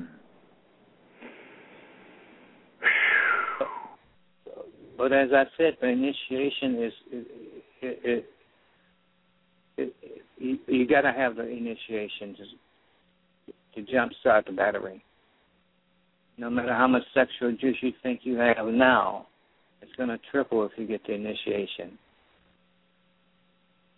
Wow what do you what do you say to and this is higher prevalent because you don't you don't get out as much as I do and you don't hear as much as you're not on the internet like me. There's a big thing around now that a lot of women are not having orgasms and that's what they're chasing. Oh, I want to have this lovely orgasm. I want to have this big long orgasm that I thought so and so had. I want to do this. And then on the other side, you got the men saying, "Oh, what do I got to do to make my woman have this big orgasm? It'll make me seem like I'm the man. Uh, can you speak on Can you speak on that for me?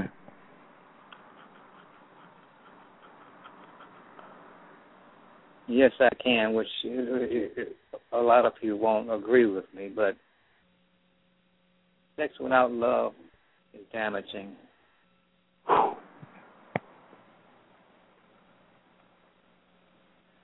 Wow. Remember years ago, I told you in class, take lust out of love. Because if it's a lust animalistic state of being, that's all you're going to receive. That's why I kept telling you people years or years ago, friction sex leads nowhere. It's just a stimulation. And the orgasm happens in the heart anyway. It doesn't happen in the genitals. Mm. So the basic element of love is very, very it's the most important factor. Oh, let's talk about let's talk about self love right now. Self love because a lot of people are looking for. Well, I want to see my soulmate so they can complete me, or I'm looking for this other person who really really needs to love me, but they really want somebody who can because misery loves company. What do you have to? Uh, how important is it, Senora, in this practice to to love yourself and appreciate that?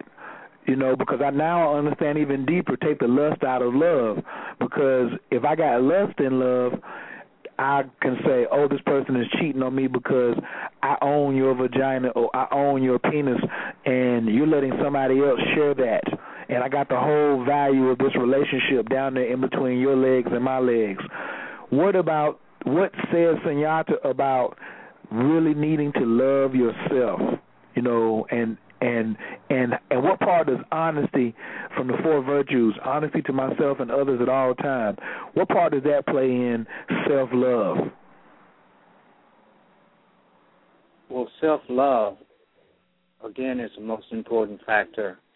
Uh, if you can't love yourself, you can't love anybody else. Period. And a technique that I try to um, share with people is look in a mirror every day and say, I love you, I love you, I love you for half an hour. And that's going to reprogram your brain. And in this reprogramming, it starts to open up all, all, all the psychic nerves in the body. So you can feel alive, so you can exude that energy of love inwardly and outwardly to attract the ideal mate. It's a very simple mm. process, but very few people do it.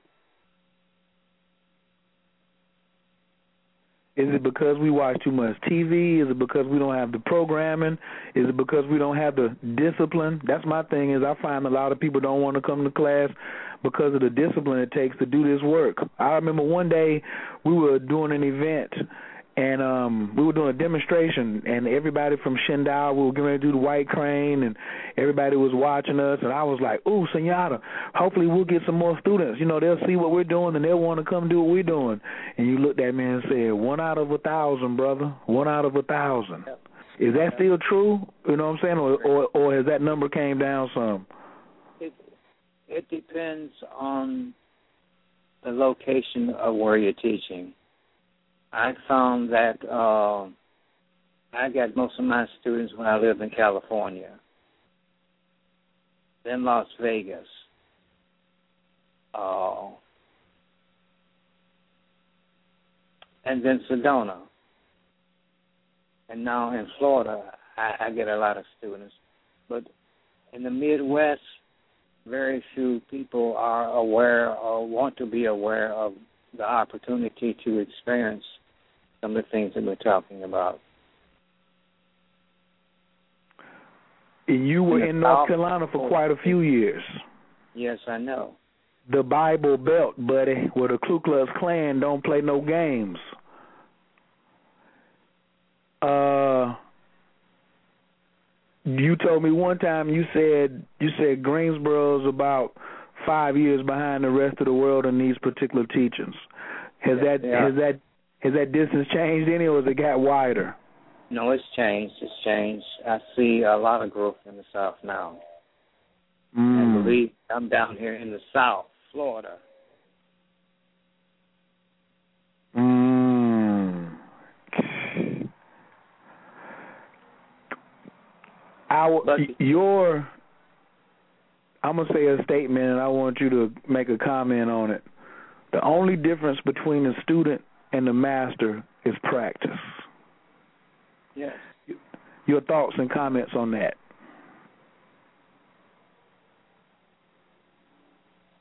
You answered it. It's only different. You don't practice, you'll never reach the state of what they call mastership.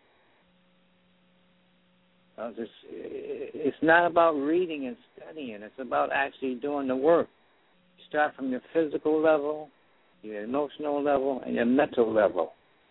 And you have to combine all three of those elements together and do it every day. You call them, you used to call them, and you probably still do the people, the top heavies, the eggheads, all in our yeah. brains trying to just figure it out, all the schematics, but never get into our bodies. I right. was in gotta, um. go ahead. I'm sorry. First. You have to get in your body first.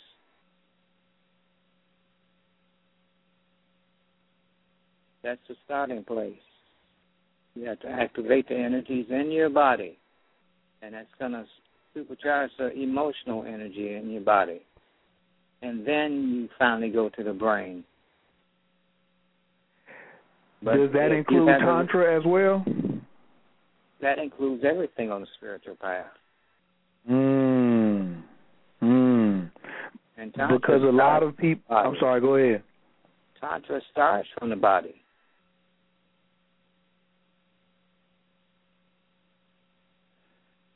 Can you talk a little bit about tantra as a as a lifestyle, as a spiritual lifestyle, versus what people focus in on first? The, the newbies who come into tantra it's all into the sexual side.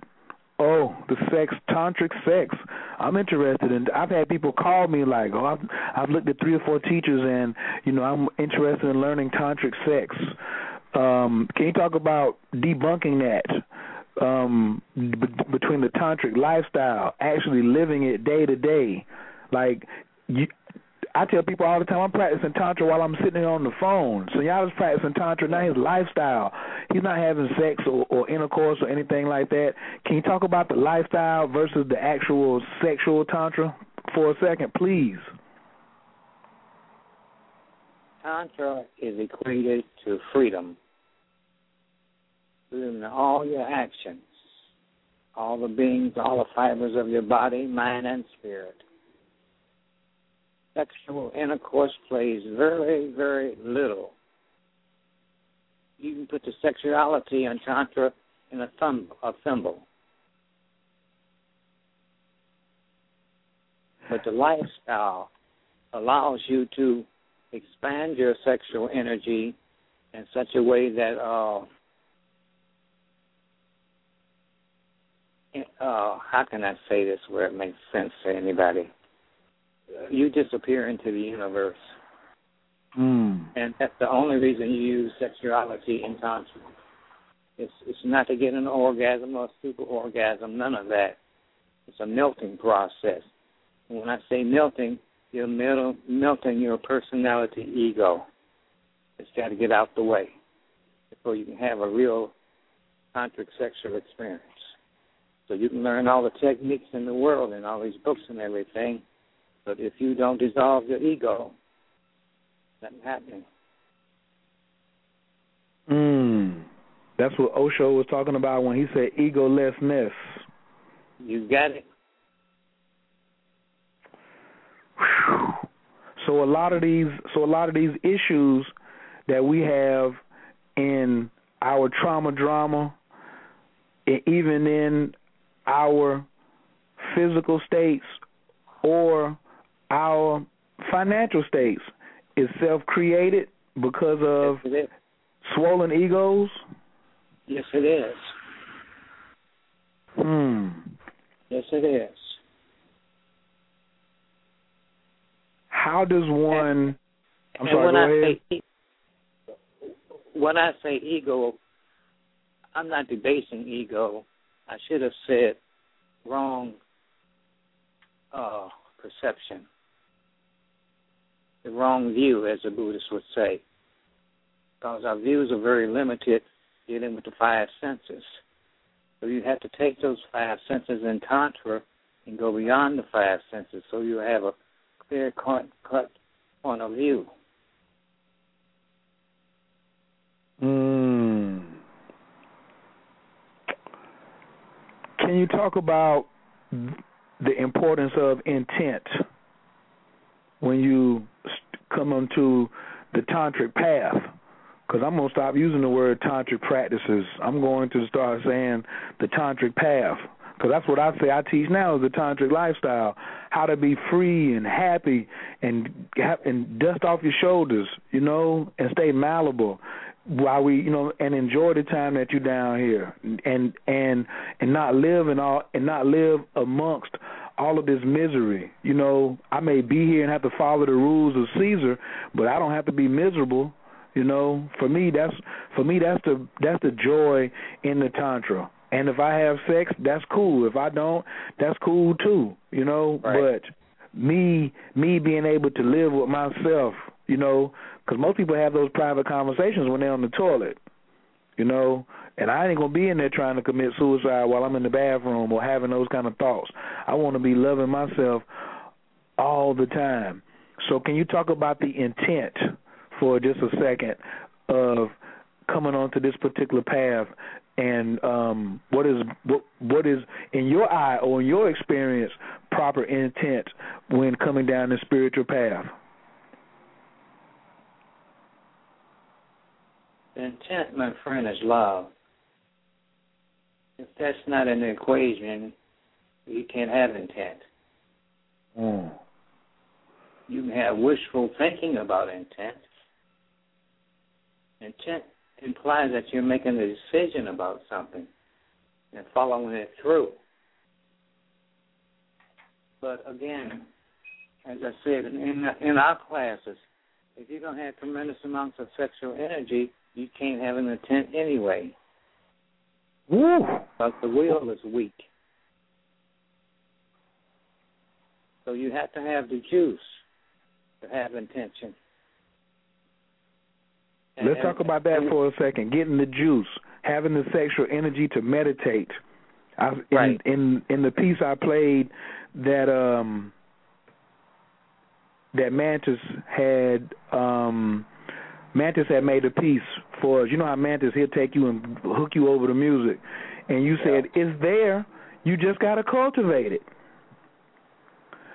and having that right. discipline. You know, um, you said that I think one time you're not going to get any money if you don't have sexual energy. You're not going to get nothing done if you don't have the juice, the sexual energy. And then Dr. Gibson just talked about just having sexual energy and the ability to astro project. That's your life force, my friends. Hmm.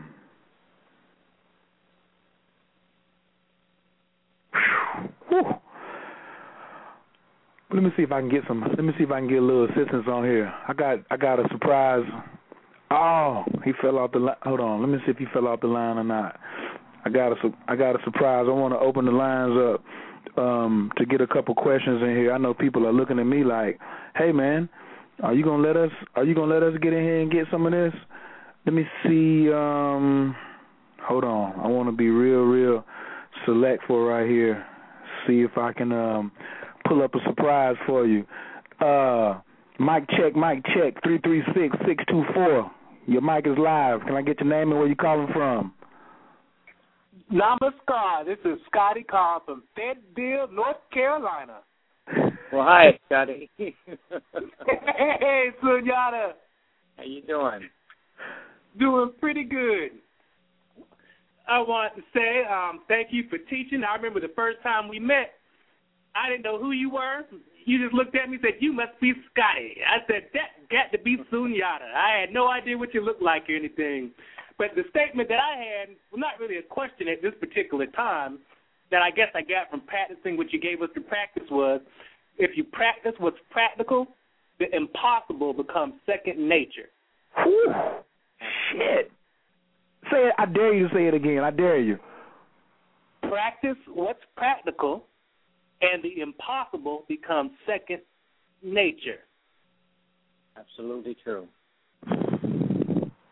I want to ask the caller. I want to ask Sifu to expound on that and how that's been in your life. You know what I'm saying? How can you expound on that a little bit for us? Well, in my life, I had to find the discipline to do the practice every day.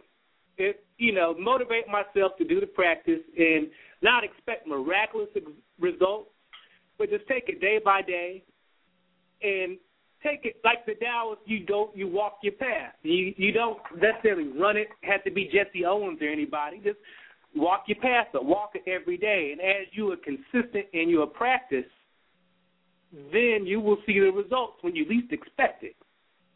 And some results that you won't ever expect. They're like, thank you. Glad I had a teacher. Somebody loved me. oh yes.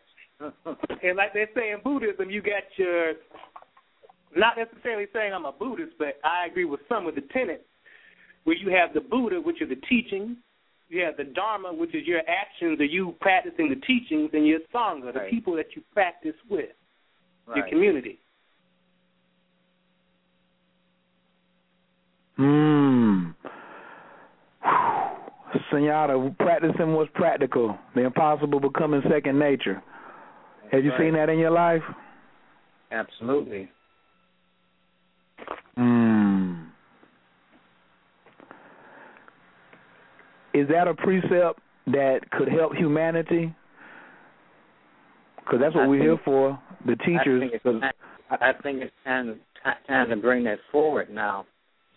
You know, the days of the lecture is over. Number one, all the lecturing and and and, and, and doing workshops and all of that is good. But I've found that when I do a workshop or a lecture or something, it might be 20% lecture and the rest is hands on. So they can get an initial experience and take home and practice. So it's just talking about something is dead information. It's not knowledge. Knowledge comes with doing the technique and practicing, feeling it in your body and mind. Then you get knowledge, not information. Information is dead. And that's how I approach it. Mm. And I thought now that uh, the simpler that I produce these uh, processes and everything, people get it almost instantaneously. No exoteric jargons and all that anymore. It's not necessary. We're going to open the lines up 347 205 9089. 347 205 9089. We got some people with their hands up, some people in the chat room getting ready to raise their hands up. Uh, Sifu Otter, thank you for the call, big brother. Thank you for the support. You know I love you. Love y'all too. I'm, uh, you ain't got to hang up. I'm going to put you back on mute. But if you want me to bring you back in, just press 1, take it off, and press 1 again. I'll bring you back. All right. All right. Sunyata, you got time to talk to a few people before we go? We got about 18 Sure. minutes before 9 o'clock. You mind? Sure. All righty. Let's see who we got here. Um,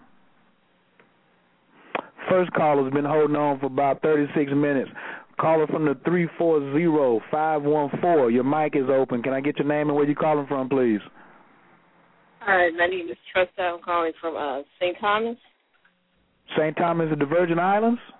Yes, Lovely, lovely, lovely. What's your name again? Trista. Hey there. Long time no talk to. Yeah, how are you?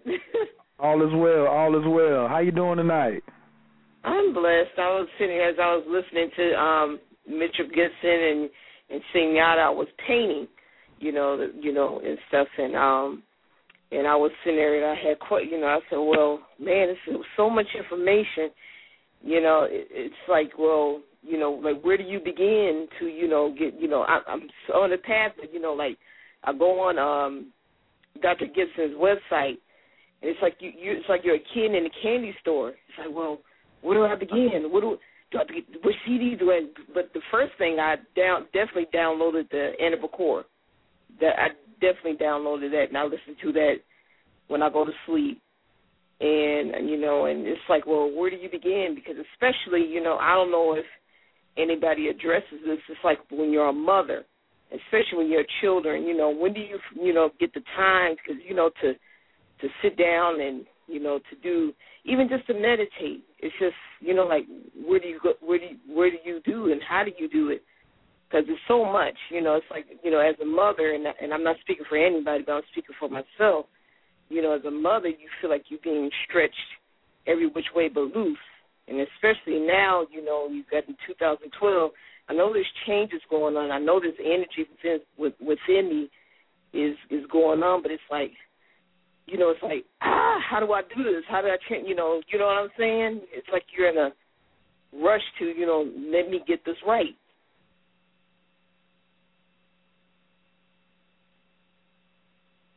Sunyata, help us out. Well, I'm just feeling her energy at this moment. Hmm.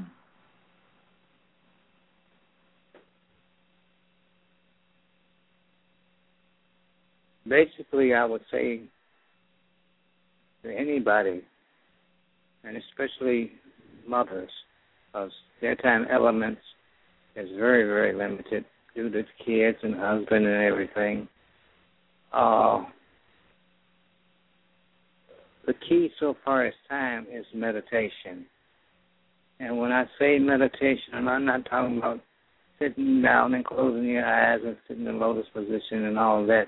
Your meditation could be going on 24 7 as you're walking, doing whatever you do, you're cooking, chores, and everything. There's special processes that you can keep a meditation going on 24 7 without uh, disrupting your family life and your obligations to the family and their obligations to you. Uh,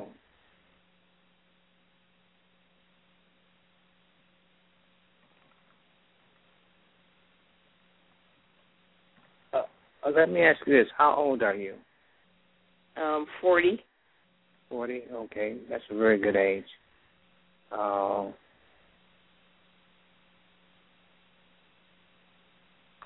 I'll tell you what. Um, if you write me at the Shentao Innergy Arts dot com, I will send you some instructions for a meditation that you can do twenty four seven, and that's okay. a good way to get started. How, how do you spell Shentao? Yes, S S H E N T A O Innergy I N N E R G Y Arts A R T dot com C O M. Okay. Mhm. And I will put that in the mail for you. Okay, thank you. Sure, I most certainly will.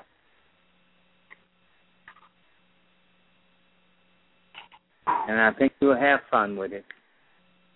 Yeah, because you know, like I said, you know, you you hear, you know, all, you know, especially when you're you know, you're, and that's why I say people that live stateside, you're so lucky because you know they they have so many, le- you know, not well. I know you say you're going out on lectures, but you know they have so many outlets and things, you know, things that they can go to, centers to go to, and you know, sit down and have instruction. But you know, when you're kind of out of the way, you know, you're just literally you're relegated to um podcasts, which is nothing wrong with it. you know, it's a lifeline and and your books and you know, and uh, you know, you just really want to, you know, you just you just don't want to really be uh, left left left behind energetically wise, and, and you know, and definitely, you know, you want to, you know, t- try to teach your children the right way or keep them, you know, in, in you know in the right balance too, you know. So, I you know I I just you know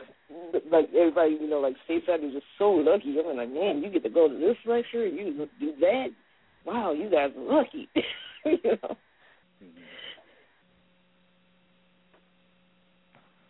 Well, I'll send that meditation process for you to practice.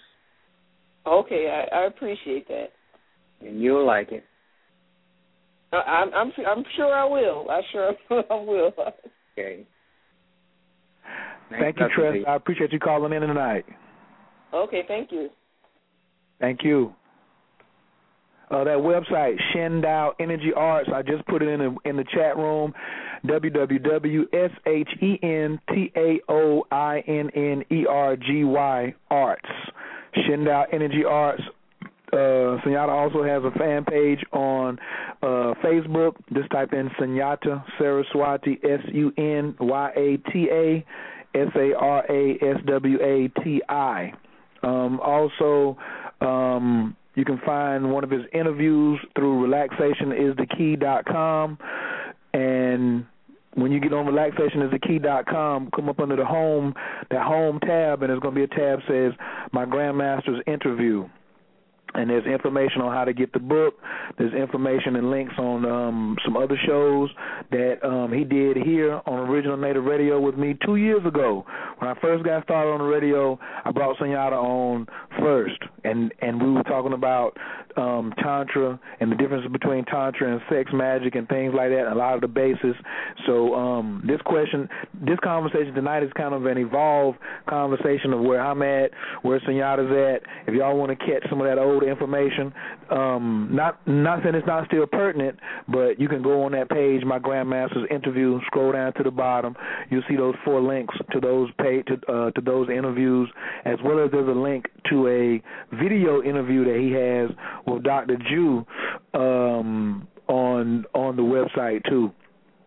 Um, let me get to the next caller. Uh, caller from the 111. Your mic is open. I think this is uh, Giazzi uh, Ngozi. Greetings, brother Uja. How you doing? Brother Uja, how you doing this evening? I'm I'm well, brother. This is his Gayasi Ngozi. Just wishing well. I was listening to the show, man. It's my first time listening in, and, and, and, and it's great information, powerful information, which you and a brother are giving the people. Um, is very beneficial.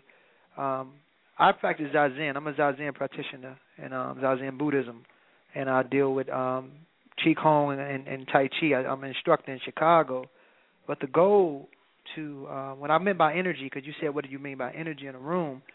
The goal is reaching nothing. You know, and I'm pretty right. sure you you know that. And and the goal is reaching nothing. That nothingness is very important because that's what we all are at the subatomic level of all matter. Once you go past the sub, which means below the atom, and go past the photons and quarks and bosons and all those small subatomic particles, all you see there really is vacuum energy, and that's what you really are. So the goal really to free yourself from the burden of agony and, and the stresses of living is really just not giving a damn about anything and just focusing Big brother, on the breath. I, Big brother, I ain't cutting your wisdom. I had to give you a round of applause. Now, see, this is how the this, hold on one second, Senor. I know you get. Uh, Senor, did you have something to say? I, I just wanted. To, I had to talk about the about the synchronicity of this event right here because he says it's his first show. He comes in talking about nothingness, and he teaches qigong in Chicago. Now watch this, brother. Sunyata's from Chicago, and that's what the word means. When he got his name from his teacher, I, I'm gonna let Sunyata tell his story. Sunyata, can you share with the brother the, the story of how you got your name? Hello? Sunyata, I'm still here.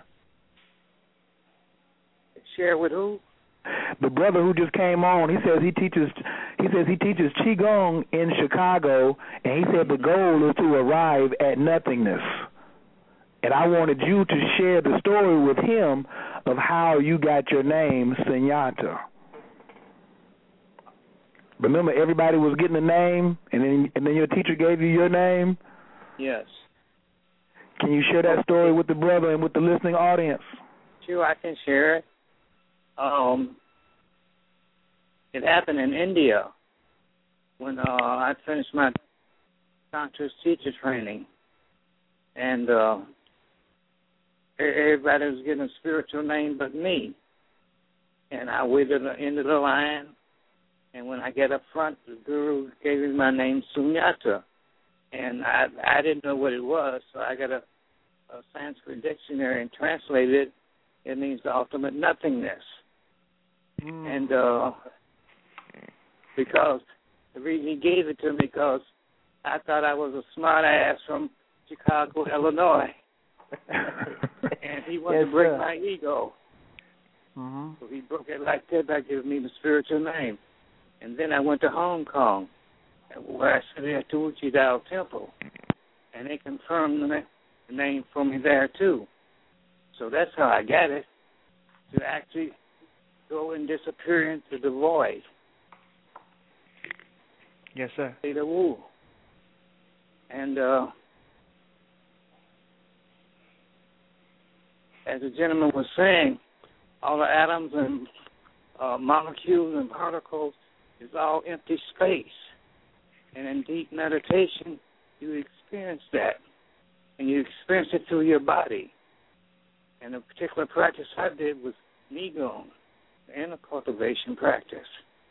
And you really have a actual experience of the nothingness of your being.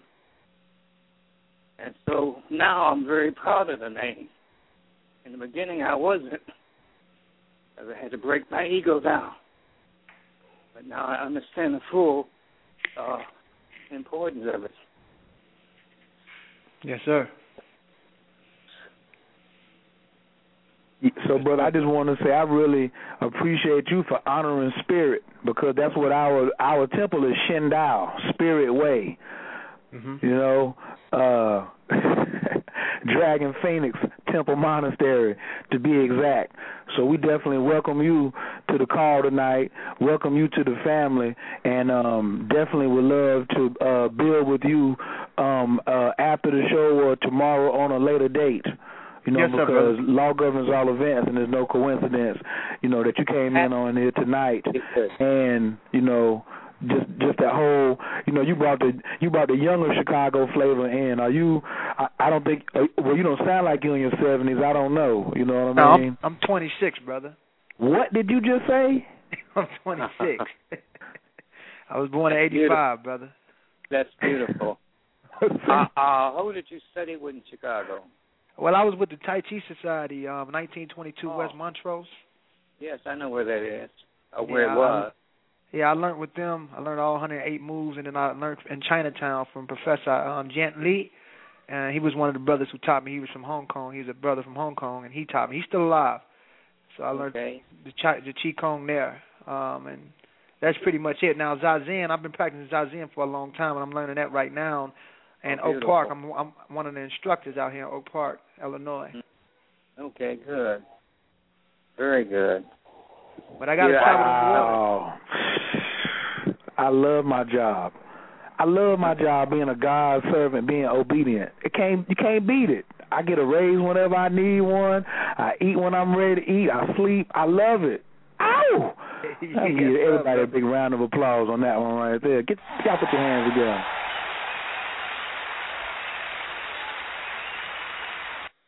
I love it when it starts falling together like that, Sunyata. Oh, it's beautiful. Big brother, you 26. Hey, Yes, sir. man, boy, I love you. You know what I'm saying? Like I didn't get, I, I, I didn't even get started until I was 30. I didn't even get started until I was 30. So, and what I tell everybody who's younger than me is, if you got started before the age I did, you already ahead of me. You already don't worry about what I got. I, and I'm I'm I'm not talking about you. I'm talking about um practitioners who are at the age of 18, 19, 20 who want to get started and say, "Oh Lord, have mercy, it's such a long path." Yada yada yada. I said, "Man, you already in front of me. You already in front of me. I had the whole 10 years of chaos." Holding from 20 to 30 at 31, I had 11 years of chaos. I walked by I walked by Sunyata when I was 26. You know what I'm saying? I walked by him when I was 26. He had all the answers I needed, and I shook his hand, walked by him, and went and got my detox from my pro, uh, probation officer. I didn't see him again for five years. You, you know what's funny? people- though? Say that again, brother. I was gonna say, you know what's funny? I, I you know, and, and I'm I'm I plan on I want to go overseas like the brother did. I want to do what, what Master Senior did, um, Sunyata did. I want I would like to do what he did to go overseas and go to India and Hong Kong. But what's even deeper is that you have ten year old children overseas in Hong Kong and India and Nepal. You know where Gautama was from, that we know as Buddha. Ten years, nine years old. That's even more in tune than you know than than than what you see. You know, twenty six. It's people that's nine, seven, six that's in tune and tapped into that to that aspect of the deeper being, that real self. You know, because in the realm of nothingness, there really is no age. You know, brother, who I'm talking to right now is really me. It's only one self. It's only one self. You are me. You know, there is no better or worse. We're all one. We're all part of one collective consciousness. And I think that's what we should seek the oneness with universal consciousness, the I am, self so, as they say in Taoism, the self so, as it is self so. That's the only thing that's real. Mm. Y'all need to call in three four seven two zero five uh. The call, the streaming, the line is getting ready to drop. So please call in, stay on the line. I'm only gonna keep y'all about 15 more minutes, take a few more calls, a little more conversation. We got another big show I'm promoting tonight for KTL. Three four seven two zero five nine zero eight nine. Please call in. Oh, hey, brother Ngozi, man, I love you, man. Thank you, thank you, thank you for just coming in with that verification, man, and because it makes me feel good. Because Sunyata knows sometimes I will um get get upset because not enough people coming to class or people ain't getting it. Or I'm looking at YouTube and I'm looking at the trending on Facebook or Twitter and nobody's talking about the breath. Even my own particular uh background of research, the Nuwaubians and the Moors and the and, and the five percenters, none of them is talking about the breath. And then I get so frustrated I be on that slap somebody in their mouth. And then then I come in here, brother like you and you say, Hey man, I got it and that's and you my one in a thousand. You you are me too. It's still only oneself, but every now and then I need to see your particular reflection. I see other reflections of my past self. I look at Sunyata and see reflections of my future self. But then sometimes I need to see a brother like you say, "Hey, bro, I got it. Keep on, you know what I'm saying? Keep popping your collar and keep on doing what you're doing. So, man, I applaud you for every for all the things that you have done in your particular work, man. And keep it popping, man. Keep it popping. We got we got another little 26 year old in our camp. We want to link you with him, uh, brother named Santos. So y'all would, cause I'm with the youth, man. I'm with the youth. Teach the youth to teach the children to love instead of hate. That's my whole premise. I ain't with I ain't with nothing else. Don't never That's ever true. make me choose between you and a child. It's over for you. So, Thank you, brother. Yes, sir. And thank you, Master Sunyata. Thank okay, y'all for allowing me to speak. Thank you. Okay. Zanetti. Uh, Roger, get my number. Write it down. Three four. Uh, uh, my fault. Three three six five eight seven twelve fifteen. Three three six five eight seven twelve fifteen.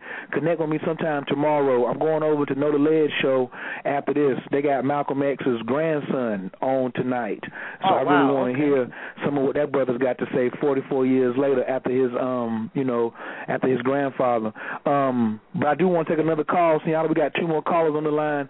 Caller from the seven zero three. Your mic is wide open. Seven zero three six seven seven. Can I get your name and where you're calling from, please?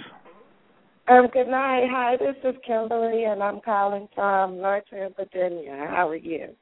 Hey there, Kimberly.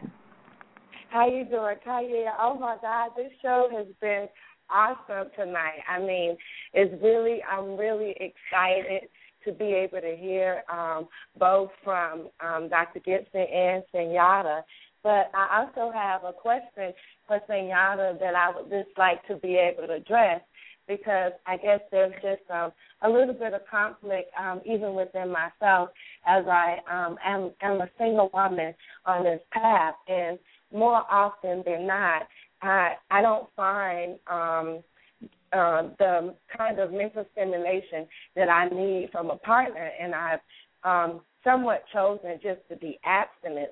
And then tonight you brought up how if we're in a relationship and it's not based on love, that it's useless.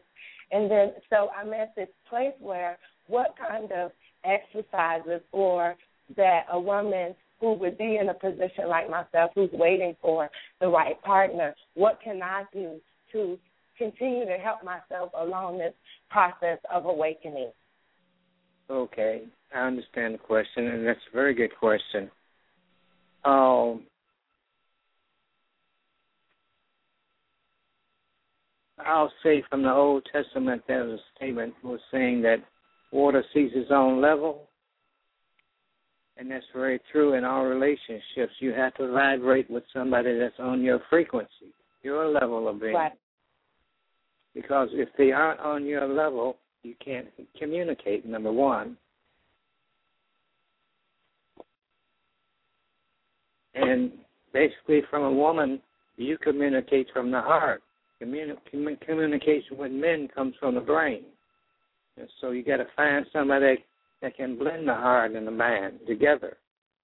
And and it's not hard. You have to send out your energy to attract that type of energy to you. Hello? I'm here. Yes. Okay, so Um, and what when when you say send out the energy is one of my goals this year because I say I've been so wrapped up in what I consider this process of awakening or I, I've been really all over the place with my information, trying to um, decipher a good teacher, what's good, what's a good meditation. It's so many. I, what I'm learning is so much information out there that you can just get lost in the process.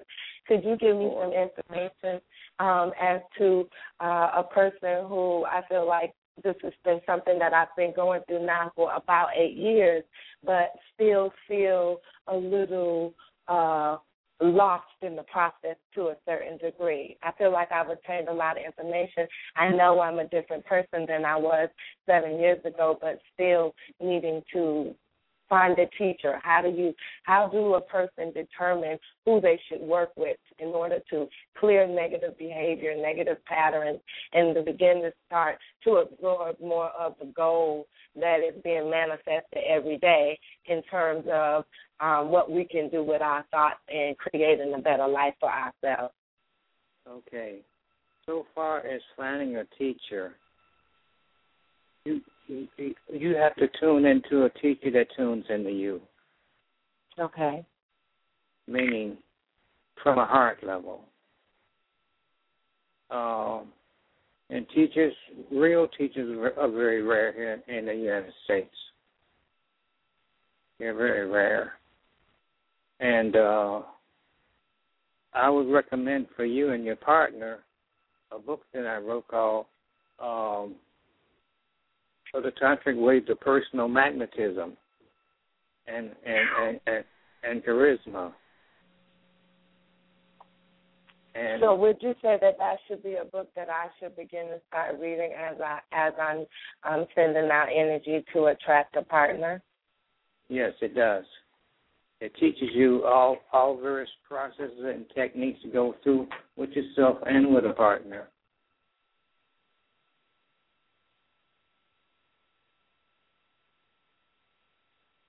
Okay. Okay, and you can uh, order it from my website. It's called Personal Magnetism and Charisma: The Tantric Way to Personal Magnetism and Charisma. He did drop the bomb on you, girl. That's a beast right there. That's a small one. A lot of people ain't got that one. It's small in page number, but it's heavy in content. Whew. Okay, thank you, Sunyata. And Sunyata, will you be doing any traveling in terms of um, doing some workshops um, in the Washington D.C. area? Well, I'll be in New York in two weeks. Okay. Uh, it's at the Whole Life, uh, uh, not the Whole Life. It's called the New Life Expo in New York City. So I think and it's, uh, by any chance, um, do you work with um, single women in any of your practices? All the time. I didn't understand the question. Khayr? She she said, Oh. "Do you work with?" She said, "Do you work with single women in um in your practices?" I don't because I'm married. No, I don't mean involved with. I'm talking about like seminars where single women come to learn. Like instead of just, a lot of people think you just do um uh workshops for couples. You know what I'm saying? But is it okay for single women to come to your workshop? Absolutely. Absolutely. And maybe your next question because she's she's she's open she's working opening on a healing facility in Northern Virginia. Um is that something that you would be, you know what I'm saying, open to to doing a workshop in the DC Northern Virginia area? Oh, absolutely. Ding dong. I've taught a lot of workshops in uh, D.C. and Virginia. Okay. So, um, do I need to get in touch with your partner? Pardon? Can I get Khayr? I want to book him. You hear that, Sunyata? She wants to. Um, do you want me to uh, let her get in contact with Amrita, or you want me to let her get in contact with you, or should she go through the website? Amrita. Yeah. I Okay. got you. I got you. I got all Thank that you information. very much. Okay. And I'll be getting that book. Okay. Thank you. Thank you. Thank you, Kimberly. Thank you. Good night. Oh, I'm gonna stay on. Bye bye. Did you enjoy Dr. Gibson um, at the beginning of the call? Yeah. Hello. Yeah, I I just wanted to ask you, did you enjoy Dr. Gibson when um, at the beginning of the I call? enjoyed Dr. Gibson. Actually, gonna be working with him this week um, with some um, some of his work that he does. So I'm really looking forward to um, the results. Yeah. Absolutely. You got some good stuff going on there. Thank you, sweetheart. Yes, he does. Thanks. All right, peace. Got one more caller, Sunyata. Uh, caller from the 850, Shanna, calling out there in Arizona. Your mic is open. Hi, Khayr. How you doing?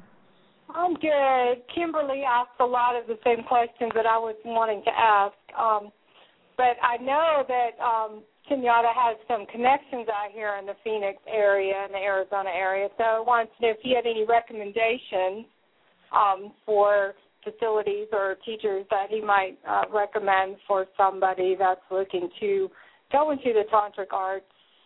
Um, and any particular advice for females looking to go into tantric healing work?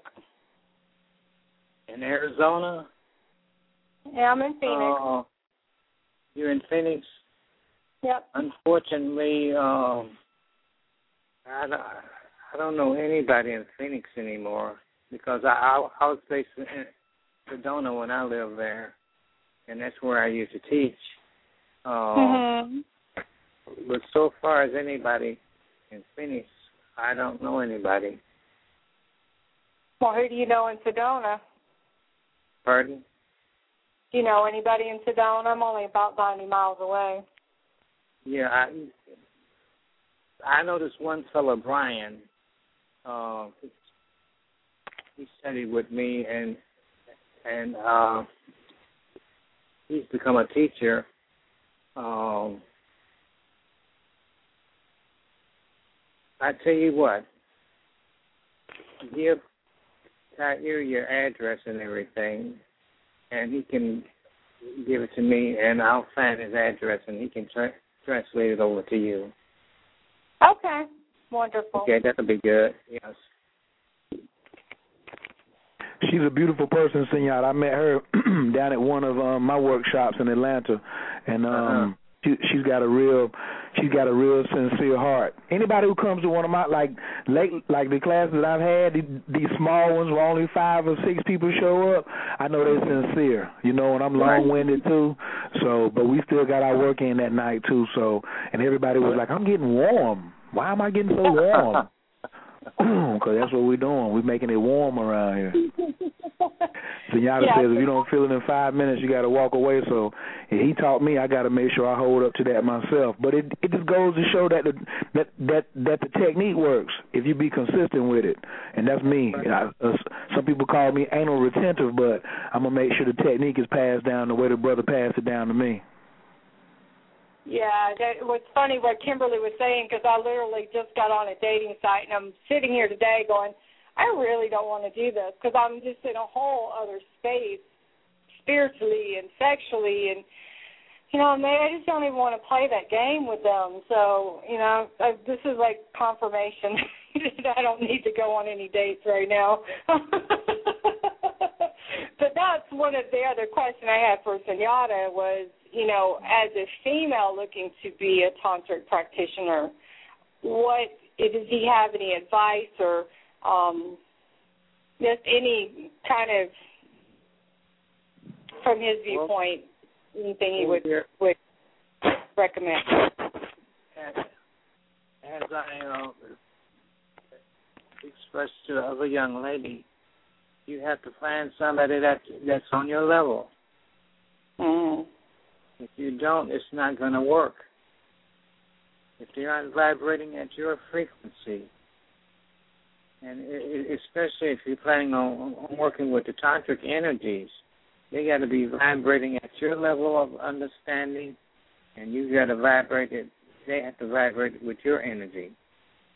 Mm-hmm. It's got to blend together.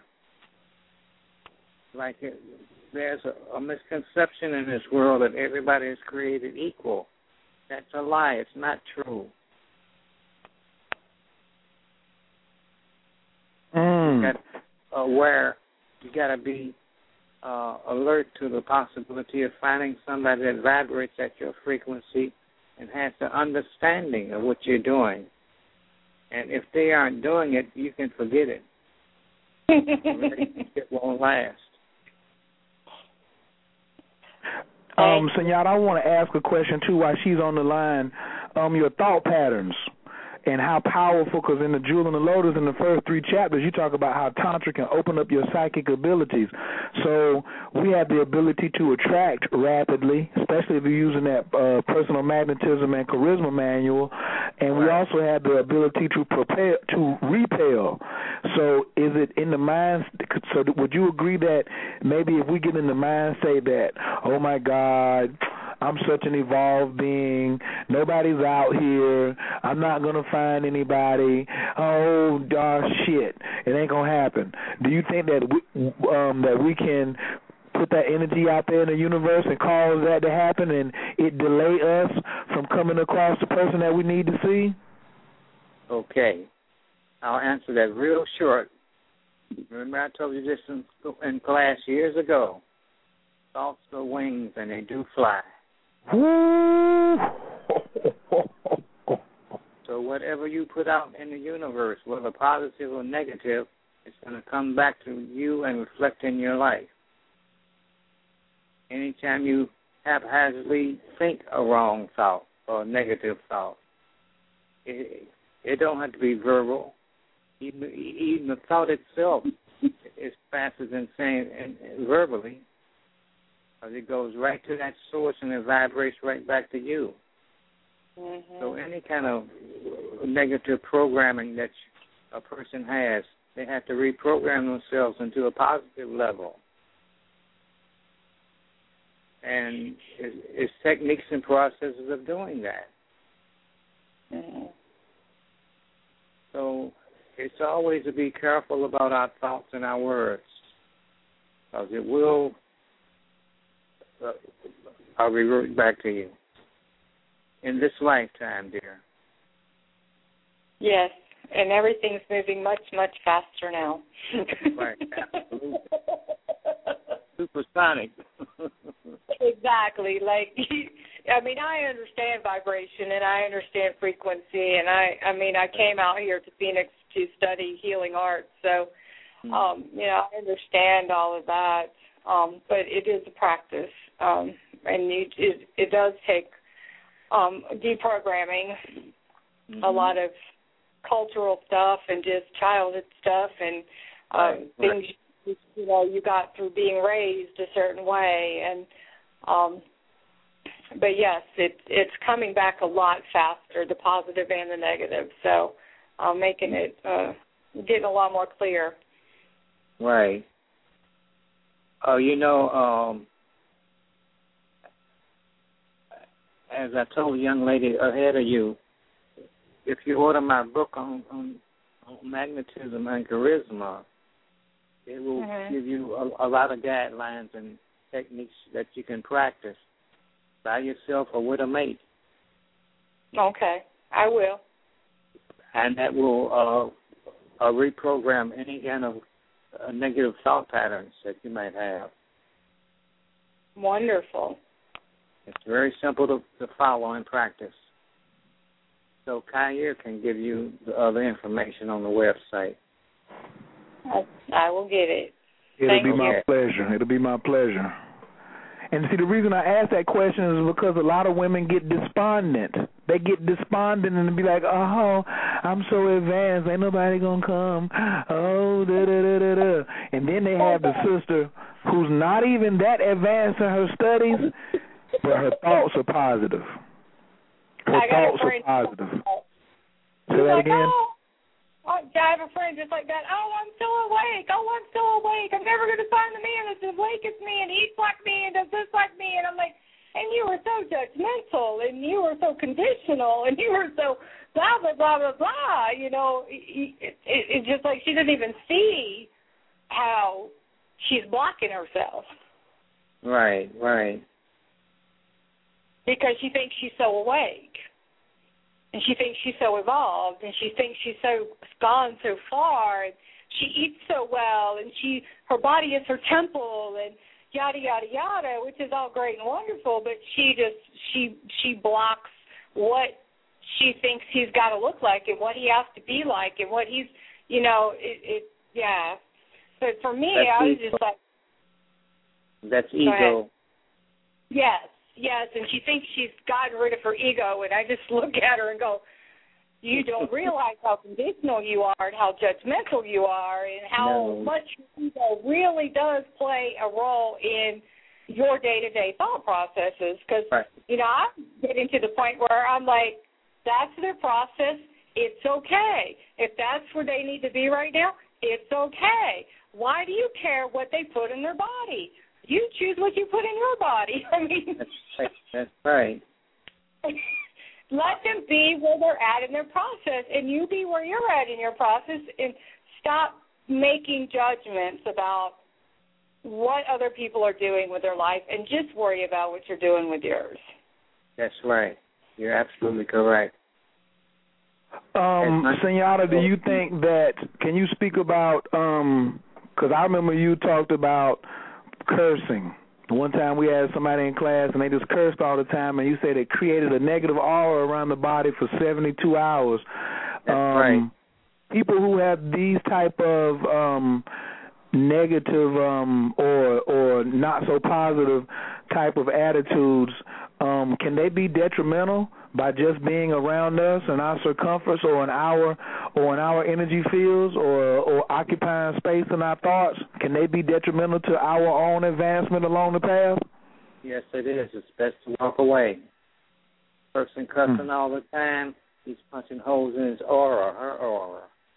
And that's where the entities come that uh, uh the doctor said earlier. And they come in and they attack. So anytime you see somebody cussing all the time or swearing, get out of their energy field, because it will affect you. punching holes in their aura Right. Sunyata, can you, I mean, just on that note, can you talk about the importance of psychic self defense by uh, watching your words and speak no evil and and um, the the technique you taught me? Sunyata taught me a technique on the sidewalk at the hot dog stand one time called walk lightly. Can you talk about that for a second, Sunyata?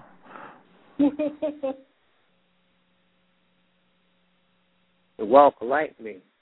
Yeah, you um about our psychic self defense and how walking lightly is a part of, you know what I'm saying, our our psychic self defense and how we don't want to create any any extra negative karma, you know what I'm saying, because we walking around here heavy handed and heavy footed and stomping around and you know got an attitude. Well, that uh, again, walking heavy and all of that, it brings you closer to the uh, uh, the gravitational pull of the earth, and and stomping your feet and all of that, and getting angry and everything. All these earth energies come up into your body, so it's best to learn how to walk light. So it doesn't attract that energy.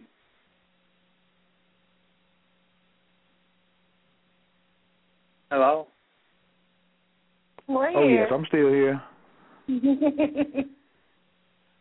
She's a good listener too, so she just got real quiet.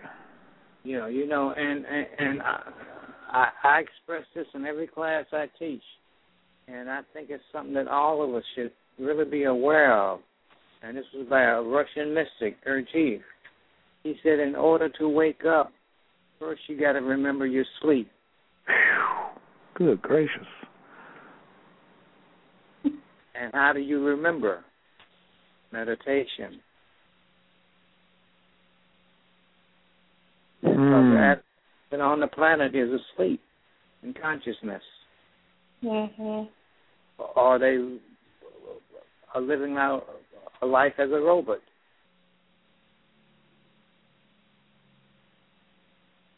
Wow, absolutely. People not people not realizing they sleep, man. They that's that Matrix. That's more the Sci-Fi Channel. That is. That's exactly what it is. All right, Shauna. Thank you, sweetheart. We'll be in contact soon, okay? Thank you, Khayr. Thank you, Sunyata. Okay, thank you. All right. Uh, anybody else want to give a shout out? Thank you all for being uh, been on the line. I see uh, I see a couple more people. If you want to press one before we get off the air, and uh, raise your hand so I can see you, so you can give a shout out. I said I was going to put a couple people on the spot. You had some new people who were um, who just started reading the Jewel and the Lotus, and I was going to see if they wanted to give you any feedback or they wanted to ask you any personal questions. Um, while we're waiting on them to see if anybody's going to raise their hand, I do want to. Um, you say you're going to be in D.C. when, Sunyata? I mean, I'm sorry, you're going to be in New York in two weeks. Yeah, in two weeks. Okay, so is that the first weekend in March or the second weekend? Uh, let's see the dates. To let me see. I think I can pull it up too real quick. Bam. Uh, 18th, 19th, and 20th of March. 18th, 18th, 19th. Oh, that's that's Sunday, Monday, Tuesday. No, no, it's Friday, Saturday, and Sunday. So it must be 16, 17, 18. That's probably what it is. Okay, But, uh, so you, It's, you got three weeks out then. Uh, the new expo is going to be advertised in all the magazines. Um, Okay, And distributed all in, in that area. okay. And you're gonna have it on your um you're gonna have it on your website too, ShentaoInnergyArts.com, right? Right. Okay. Um already on the website. Gotcha. Um, me myself, represent myself, represent my daddy and my mama, represent my teachers, all my teachers, all my family. I'm gonna be in Atlanta. Uh, I guess this is hopefully be my coming out party. I'm really excited. Um, Dr. Gibson's gonna be there. Dr. Blair's gonna be there. The brother Jerry Miller's gonna be there. Uh, Elijah Grant is gonna be there. It's gonna be it, it's gonna be really really live. It's a two day um, it's a two day conference uh, or expo. I'm doing workshop. I'm a, I, they, they said you got two hours to speak. I said well, I'm gonna divide that in half. I said we're gonna do an hour of workshop and I'm gonna do an hour of lecture. I've always said that the the lecture theme was over, but sometimes they want you to talk and I have to set the setting.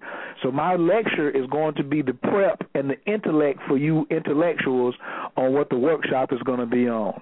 And I'm going to be talking about um, the tantric lifestyle and how we can use this magnetism. You know what I'm saying? How you can incorporate some of this charisma and and personality to change your life around. And I'm going to be talking from my personal experiences. I'm gonna be sharing some of my story and some of my personal experiences, um, the things that I've learned um, that I can teach from Sunyata, things from Dr. Gibson, things from other uh, great master teachers that I've had the privilege and honor to to uh, sit with. Some of it may be even what you call barnyard knowledge, but um, I always consider myself a strategist and how we put this thing together. Um, you could call me an urban Taoist because we do stay in an urban environment, and I'm ready for the golden age of enlightenment. So I'm glad Sunyata gave me that jewel tonight. That's going to help me in my presentation.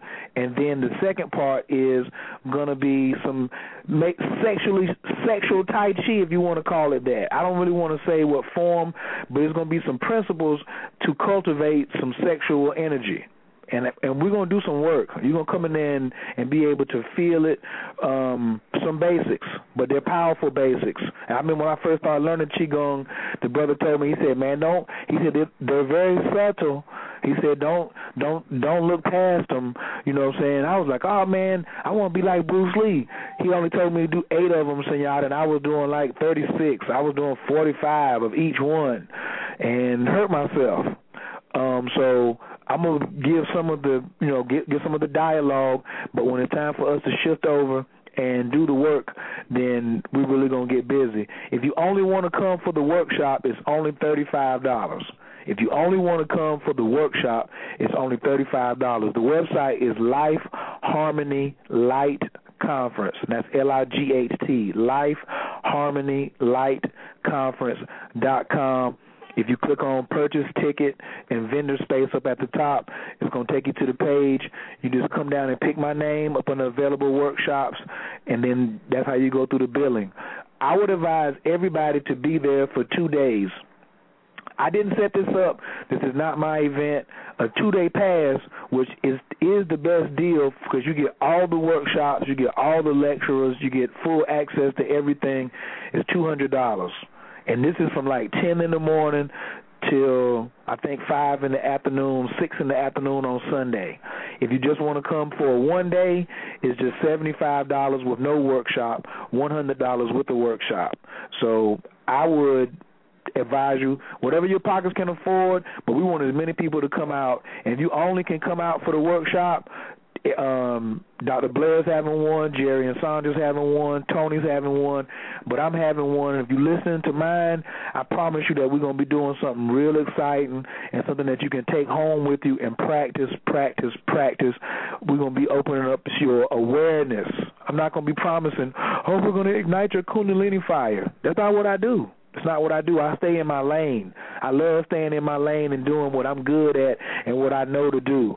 So, um, some of these things I've been working on for ten years, and I've taught a lot of people, but I want to teach a lot more, a lot more people. So um, come on out. Um, March the third and the fourth, we're going to be at the. Where's it? It's going to be in Atlanta, Senora. At um, they got a really nice place for us too. I think it's going to um, the Atlanta Technical College at at um a nice convention center. So the people who and I'm really thankful for the people who brought me in, you know, who even thought enough about me to say I had something to contribute, you know, right. and um it's it's gonna be fun. So it's um the Cleveland L. Dennard Conference Center at Atlanta Technical College, fifteen sixty Metropolitan Parkway. I think this is the beginning of something great, not just for me, but for all parties involved. Please check out the website lifeharmonylightconference.com. Um, let me see if I got anybody else raise their hand. You know I got you know I got the Oh, you know I got the otter seven two zero. I'm coming to you second, but you know the otter got his hand back up. Your, uh, Miles, so your mic is live. My Osa, I just want to thank everybody on air today. Um, you, my cousin, introducing me to all these wonderful people, knowing you all my life. Dr. Gibson, my son's mother, thank you. She came to you. And my friend Sunyata Saraswati. I, matter of fact, I met most of the people in the class, and all, only thing I'm trying to do is just keep it going. The spirit is shin down. Thank you very much. Mausa. Mausa. Woo! That's my cousin right there. Let me put my hands together for my big. But you know I love Scotty, right? Oh yeah. I'm glad he stays out of trouble, so I ain't got to get in no trouble. I love him for that. Calling from this uh seven two seven two zero. Your mic is open. Can I get your name and where you're calling from, please? Hello, calling from the seven two zero three eight five. Your mic is open. Can I get your number? I mean, uh, can I get your name? Well, all right. I thought you had raised your hand. You might have your phone on mute, so I'm gonna just leave it open for a second. Uh, I see you, Ayana from Oakland, out there. Thank you for calling in. I see you, Dion. I see you down there. Y'all don't want to raise your hand. Hey, Kelly out there in Las Vegas. And y'all, you got we got a lot of people on the line talking about they just want to listen in. You remember when we were, when we had class? We talked about the looky loos, Senora.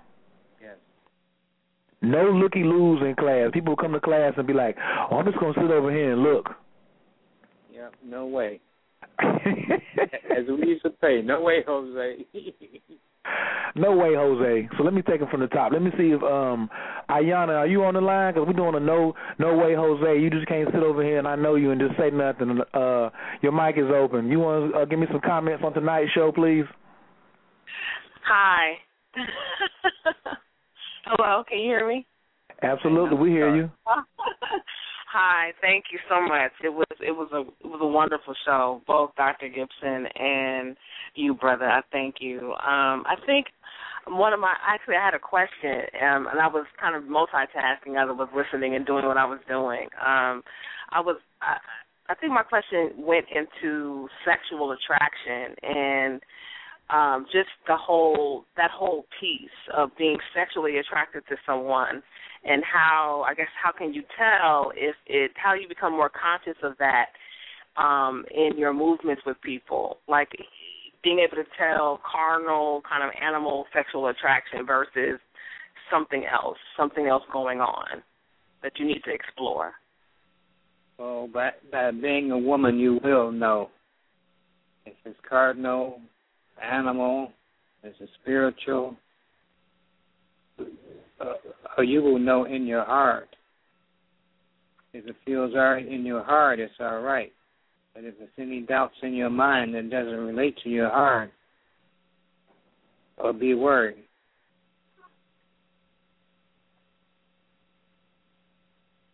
You have to always process things through your heart. And no matter who it is or, or, or what the involvement is, no matter if they got all the sweetest words in the world, they don't feel right in your heart, walk away.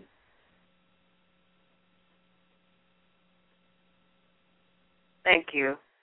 Mm, nice, nice, nice. Thank you, Ayana, for calling in. Appreciate it. Yes, you're welcome.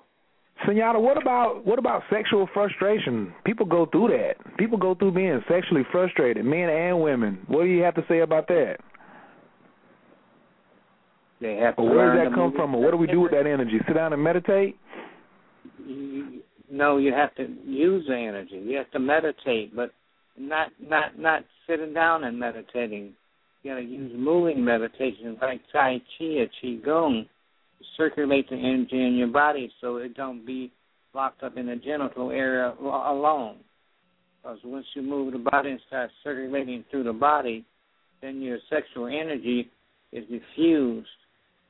But you still have the sexual energy. It's just diffused through the whole body. And so it's not that desire that uh that may get you in trouble. Now I'm just putting two and two together. Earlier you said the soul resides in the in the testicles or in the or in the sex organs, and now you're saying for me to spread that energy around the body, is that a way? Of, are, are we working an alchemical process of trying to wake up the soul? Is that what we're doing? That's exactly what you're doing. Awaken the soul through awakening my sexual energy. Wow. We're gonna have to talk about that. We're gonna definitely have to get into that one right there. Let me get a couple more. uh Let me get a couple more. No way, Jose's. People just hanging on. Um Caller from the eight five six. Your mic is open. Can I get your name and where you're calling from, please? Hello. Okay, they may just be chilling. Caller from the three three four. Your mic is open. Can you give us a comment or feedback tonight? A lot of them got their stuff on mute, Senora. They don't want me to get to them. That's all right. I'm coming down the line. Caller from the 336-602. Your mic is open. How are you? Good you? evening. Good evening, Javier, Senora. This is Twyla. How are you? Hi, how are you? I'm doing well, thank you. Good. Um, I don't need to ask anything or put forth any questions because everything has already been addressed. okay.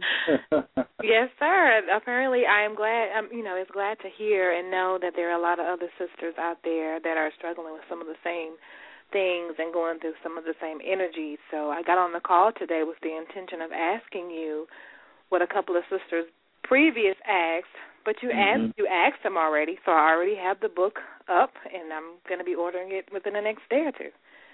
So I'm I'm you satisfied. Will, you will enjoy it. Oh, I actually no, because I've um I've read um a few of the books that you have written in the past. I've actually in the process now. I have a seven year old, and he's at the point in his life where he's starting to discover some of his his sexual energy. So I'm actually sharing some things with him from um just some things that I've read in some books, whatnot. Okay, wonderful.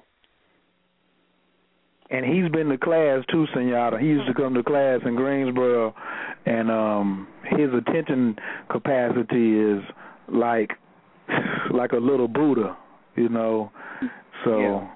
catches on catches on very quickly and efficiently. So she Mm-hmm. got a little something over there.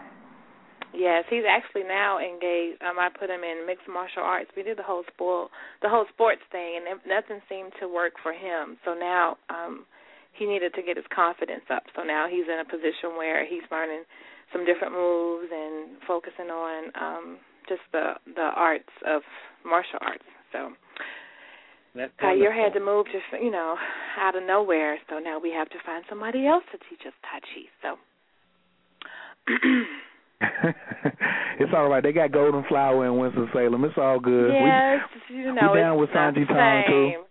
Yeah, you not- know it's not the same. Right, right, right, right, right. We apologize for it not being the same, but it's still unique too. You know what I'm saying? So, and, and you know, I don't co-sign many people, so you yeah, know, for me to true. for me to co-sign Golden Flower, you know, um Sunyata was the first person who introduced me to Sanji Tong anyway. So, you know, and then I've been over So- there and taken a class or two with him myself. Well, so with you co-signing, I may need to give them another look then. That's right. We want everybody doing Tai Chi, don't we, Sunyata? That's right. We want everybody. Don't worry. Get the basics from over there. He'll see us. He'll see me again. I ain't going nowhere. He only seven years old. Me and him got a long time to get together. When he yeah, turn eighteen, you know you have. yeah, yeah, I'm gonna be ready. He'll be ready to spend You some know summers down here in. I, Fayetteville I see all the time. Share share that birthday. So him and Jonathan um share that same birth, the born day. They're both April 21st. So you've already at some point in his life touched his energy. So He got the same birthday as Willow Senora. Uh huh. So you already know what we're working with. That old young Taurus with a whole bunch of Aries. a whole bunch of Aries. That's gonna be interesting. Well, thank you, Trevor. Let me get on down here to a couple more of these looky loos down here and see what they got to no say. problem. Thank, Thank you. sir. Caller from the 914. Your mic is open. Can I get your name and where you're calling from, please? Hello, 914. All right. Caller from the 301. What's happening? Become You University. Yes, sir. Yes, sir. Peace, Khayr. Peace, Sunyata. Thank you so much for this opportunity. Hi, oh, how oh, my God. That's all I can say is, oh, my God. That's it. That's all I got to say. no, seriously, this is my, I'm, I'm really at a loss for words. And Khayr, you know that for me to be at a loss for words means that some bombs have been dropped and some some some some wisdom and some insight has been shared and um I guess if I did have one question because I feel like um the previous um caller and when she said that you know there really wasn't anything else to add I I guess if I were to just ask one question it would have to be um for someone like me coming out of um coming out of a, another a different spiritual practice um but making connections. I right now i guess for me it feels like a, a little bit like alice in wonderland like you know how deep does the rabbit hole go? And um you know i haven't I'm, i don't consider myself a master in or, or anything like that but i'm not necessarily a novice. Um coming into this type of um teaching and this type of lifestyle what would you suggest for someone um you know like me who has been is a female and who has been on a spiritual path but not this particular leg of the path what would what would you have to say to someone like myself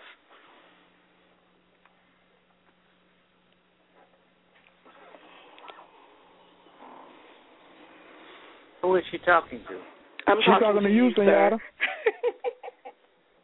Oh, wow, I didn't hear the question all the way. Okay, uh, not a problem. I'll repeat it. I was saying that for someone such as myself, Something let wrong me with just. this phone. Oh, Hello? can you hear me? Yes, something wrong wrong with my cell phone, or it's not coming through off the radio. Oh, Try it one you more time. Can you hear it now? If you could speak a little louder. speak a little louder? Okay. Um, can you hear me now? I can barely hear you. You can barely hear me. Khayr, can you relay my question? Senora, she said um, she wanted to know. Um, she's not a novice, but she she feels that getting on this spiritual path, and especially maybe leaving, uh, you know, a lot of uh, heavy Christian background, but now switching over to the tantric path, um, and and and coming and coming very humble, what are some of the things you could tell for a novice who's just getting on this path? You know what I'm saying, and being a female, you know, uh, mid thirties. Um, what do you, what what what words of advice would you have for um, someone like that?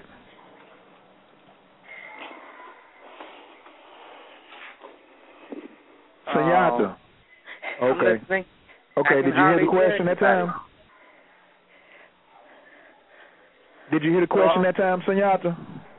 No, I can't hear you. She's a novice on the path and wanted to know what advice you may have for someone just getting on the tantric path. Walk slowly. Yes. Walk slowly. Don't Mm. just jump on the path because it's tantra. Mhm. It takes a lot of discipline and, and meeting the right people to work with you. Mhm. There's a lot of people out there that saying they're teaching tantra, they know tantra, but they don't. Mhm. So you got to be aware of charlatan. Mhm. Comes from your heart. Mhm. And as I was saying earlier in on the program, tantra is not about sex. Right. Activating the kundalini so you feel alive in the universe. Right. And then, then you can attract the right person to study with or be with. Absolutely. Mm. Absolutely. Again, Very powerful. As I said uh, on the program, if people order my book on charisma and magnetism, it's a good start for them to start understanding what tantra is and what the energies you we work with to attract that right partner. It's on your vibration. Yes, sir. Yes, sir. Thank you very much. Thank you, Khayr. I'm gonna. Sure. I appreciate it. Thank you. You're welcome. Thank you for calling in tonight and sharing time with us. Absolutely, my pleasure. Peace. Peace. And last but not least, caller from the seven zero two. Your mic is wide open. Peace, Khayr. Peace, Dr. Sunyata. I can't hear you. Can you hear me? Hello? You got to speak up a little more. Hello? Good evening. This is Kelly fro- calling from Las Vegas, Nevada. Can you hear me now? I can't hear you. Okay, well, you can you relay for me, Khayr? Absolutely. Go ahead.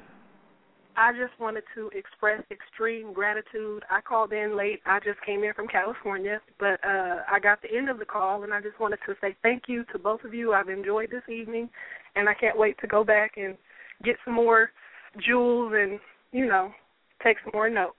So, thank you and, you know, things of that nature. I appreciate you both. Well, thank you very much. You are you you are welcome. I think that's one of the new new readers on on the Jewel in the Lotus. So I was glad that she was able to come in and um check out tonight's um check out the night's broadcast and tonight's class and um hopefully she got a lot out of it and when she goes back and listens to it, hopefully we can um rock her socks and curl up her toenails maybe. Absolutely. Thank you so much. Good evening to both of you. All right. Thank you. Peace. Peace. Senora, that's about it for tonight, big brother. Okay. I appreciate you for coming through. Um, yeah, I'm glad you called me. Hey man, as always, thank you for thank you for being there for me, and um, thank you for the jewels you dropped. I'm getting ready to go back and listen. I'm gonna go over and listen to this other show. They got Malcolm X's uh, uh, grandson. They doing doing a show interviewing him tonight.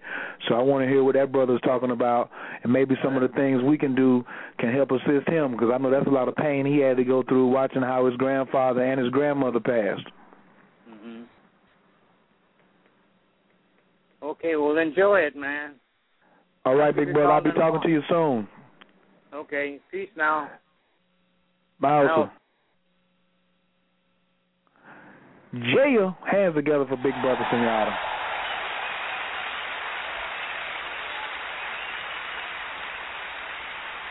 Go over here and get my cousin right quick. Sifu, Yo, what do you think about Yeah. that show tonight, big I love it. I love it. It's fantastic. So many ironies. A woman from St. Thomas, my nephew, whose name is Zen, daddy from St. Thomas. Only people I met with in class, you could say I've been married. One of them on paper, dealing with women. um, and to my son's mother, like I said, she's like I said, met her in class with Sunyata, my first the anniversary of my first year in class, and now she goes to see Dr. Gibson. Oh my Oh, goodness! Might might be listening to the show. I hope so. I hope she did. I hope she did tune in. I hope she catch the. Uh, uh, hope she did catch it. Shout out, shout out to Joy. Shout out to Zen. Shout out to the whole Shentao clan. Willow, Aziz, Mantis, Jay, Sabrina. Who else we got to shout out from Shentao? Santos had to do a show tonight called Willow. Willow had to teach class, but he will be checking this out on the radio or the computer later on. Shout out to that Bagua master down there in Florida, the Red Eagle. Davina, Danielle, Youssef, um, you said Mantis, love that brother. Um, we missed there's some people. I'm just don't Nah, you know we gotta go on a short amount of time. You know we got to give a shout out to uh to the snake. We got to give a shout out to the snake, the whole snake clan, Jamie and uh Tissa. Mm-hmm. Uh, the whole Chris crew, Lock, man. We got a we got a ill squad. Say what? Chris Locke, the original Black Tiger. Woo! Good gracious, man! Shout out to the Black Tiger. Uh, man, shout out to our whole uh, sister sister clan down in Texas, Niwaji. Uh, big shouts out to. C. Joe Larry Sanders. Big shout outs to Dr. John Painter doing up at the Gompa. Real, real big.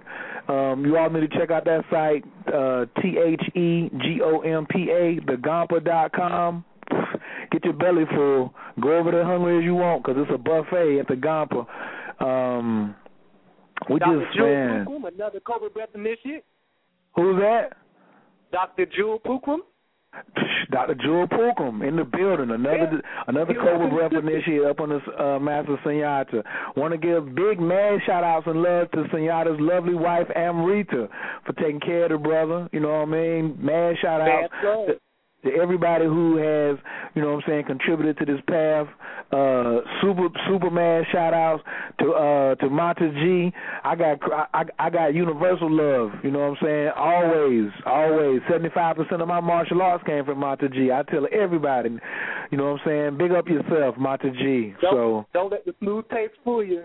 Boy, don't let the smooth taste fool you. And that made me think of Penny. Got to give a man shout out to Penny out there in Colorado doing what she do. Definitely don't let them. Andrew.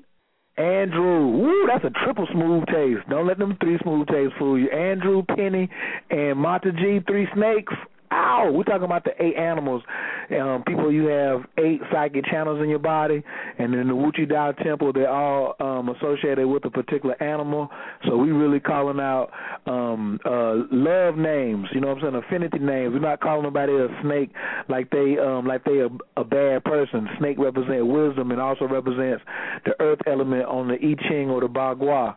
So um, if y'all want to know what that's all about, just reach out, man. My number is three three six five eight seven twelve fifteen. Uh, hit me with a text. We got all kind of stuff popping off. I'm getting ready to shoot over to Know the Ledge Radio. Um, I'm gonna give out their phone number on the line because that's my folks. If y'all want to call in, it is Black History Month. They have Malcolm X's grandson on the line. You feel me? So um the call in number they on the air right now. I know they over there just getting crazy. That call in number is three four seven uh six three seven two one three five. Six four seven six three seven two one three five. Y'all want to check out KTL and Hodge Malcolm L Shabazz is on over there live right now. I'm getting ready to go check that show out. Know the Ledge Radio. Um, come on with it. If people want to meet some a good place to meet spiritual people, good food, good vibe in Denver, Colorado, go to the Gypsy House Cafe on Marion Street. Yeah. Yeah, the Gypsy House, Denver, Colorado, Marion Street. I've been there. Holla. They oh downstairs. If you if you in Denver and you go over there, go downstairs. Take your honey and go downstairs. Good lord, I'd like to buy some plane tickets right now and shoot up. Man, you gotta go there, Little Rock. Man, you gotta see that downstairs, man. The the basement is so there. tantric by the nature. Said Oh hello. my god. Say what? I said I've got. I want to move there. But nice spiritual people, good vibe. Want to say hello to the twins, and just anywhere else on the planet we can go. The universe. Big up yourself. Big up yourself. Big up everybody who's holding on. These last callers right here. Y'all must be some some super dupers. You know what I'm saying? Let me give a big shout out to everybody holding on.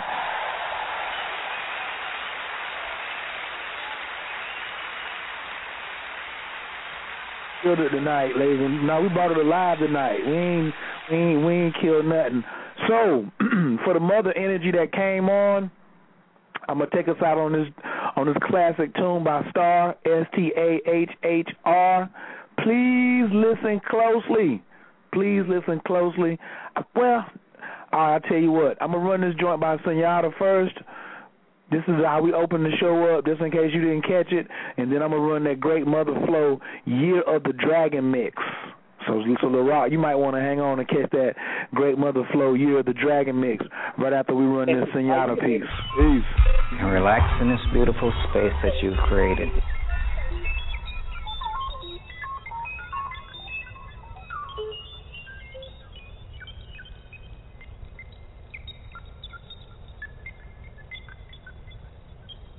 Okay, let's stand up. Okay, we're going to expand the energy. You're going to do it the form with your eyes closed. So you internalize the energy completely. So just close your eyes. In order to go out, you got to go within. Tai Chi is a method of doing it It allows all energy condensed in the very core of your body. And as you continue this practice or any of your Tai Chi forms, practice with your eyes closed sometimes so you can really internalize it. And some marvelous things will happen. I won't spoil your experience. If you are not sexual, you cannot be spiritual. Because it takes energy to be spiritual. It takes energy to meditate. And I'm not talking about alpha relaxation. I'm talking about meditation, dynamic, deep meditation. Learning to rotate your consciousness through the body in certain specific psychic pathways that the tantric traditions have had after that. And in this way, we open up and enliven ourselves to the possibility of being able to create and be any and everything your potential will allow to be in this lifetime.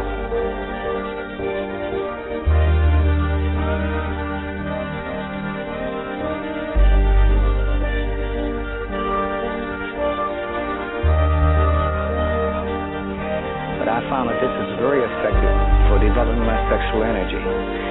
And and when we talk about sexual energy, we're not talking about making love. We're talking about the natural energy that flows through our body that makes us alive. We put the connotation sexual because that's how we deal with it. But there are many ways of using your sexual energy creativity, writing, painting, martial arts form. Many, many ways. But this will increase your sexual energy for what we call love play. It just takes a little practice to get this current going.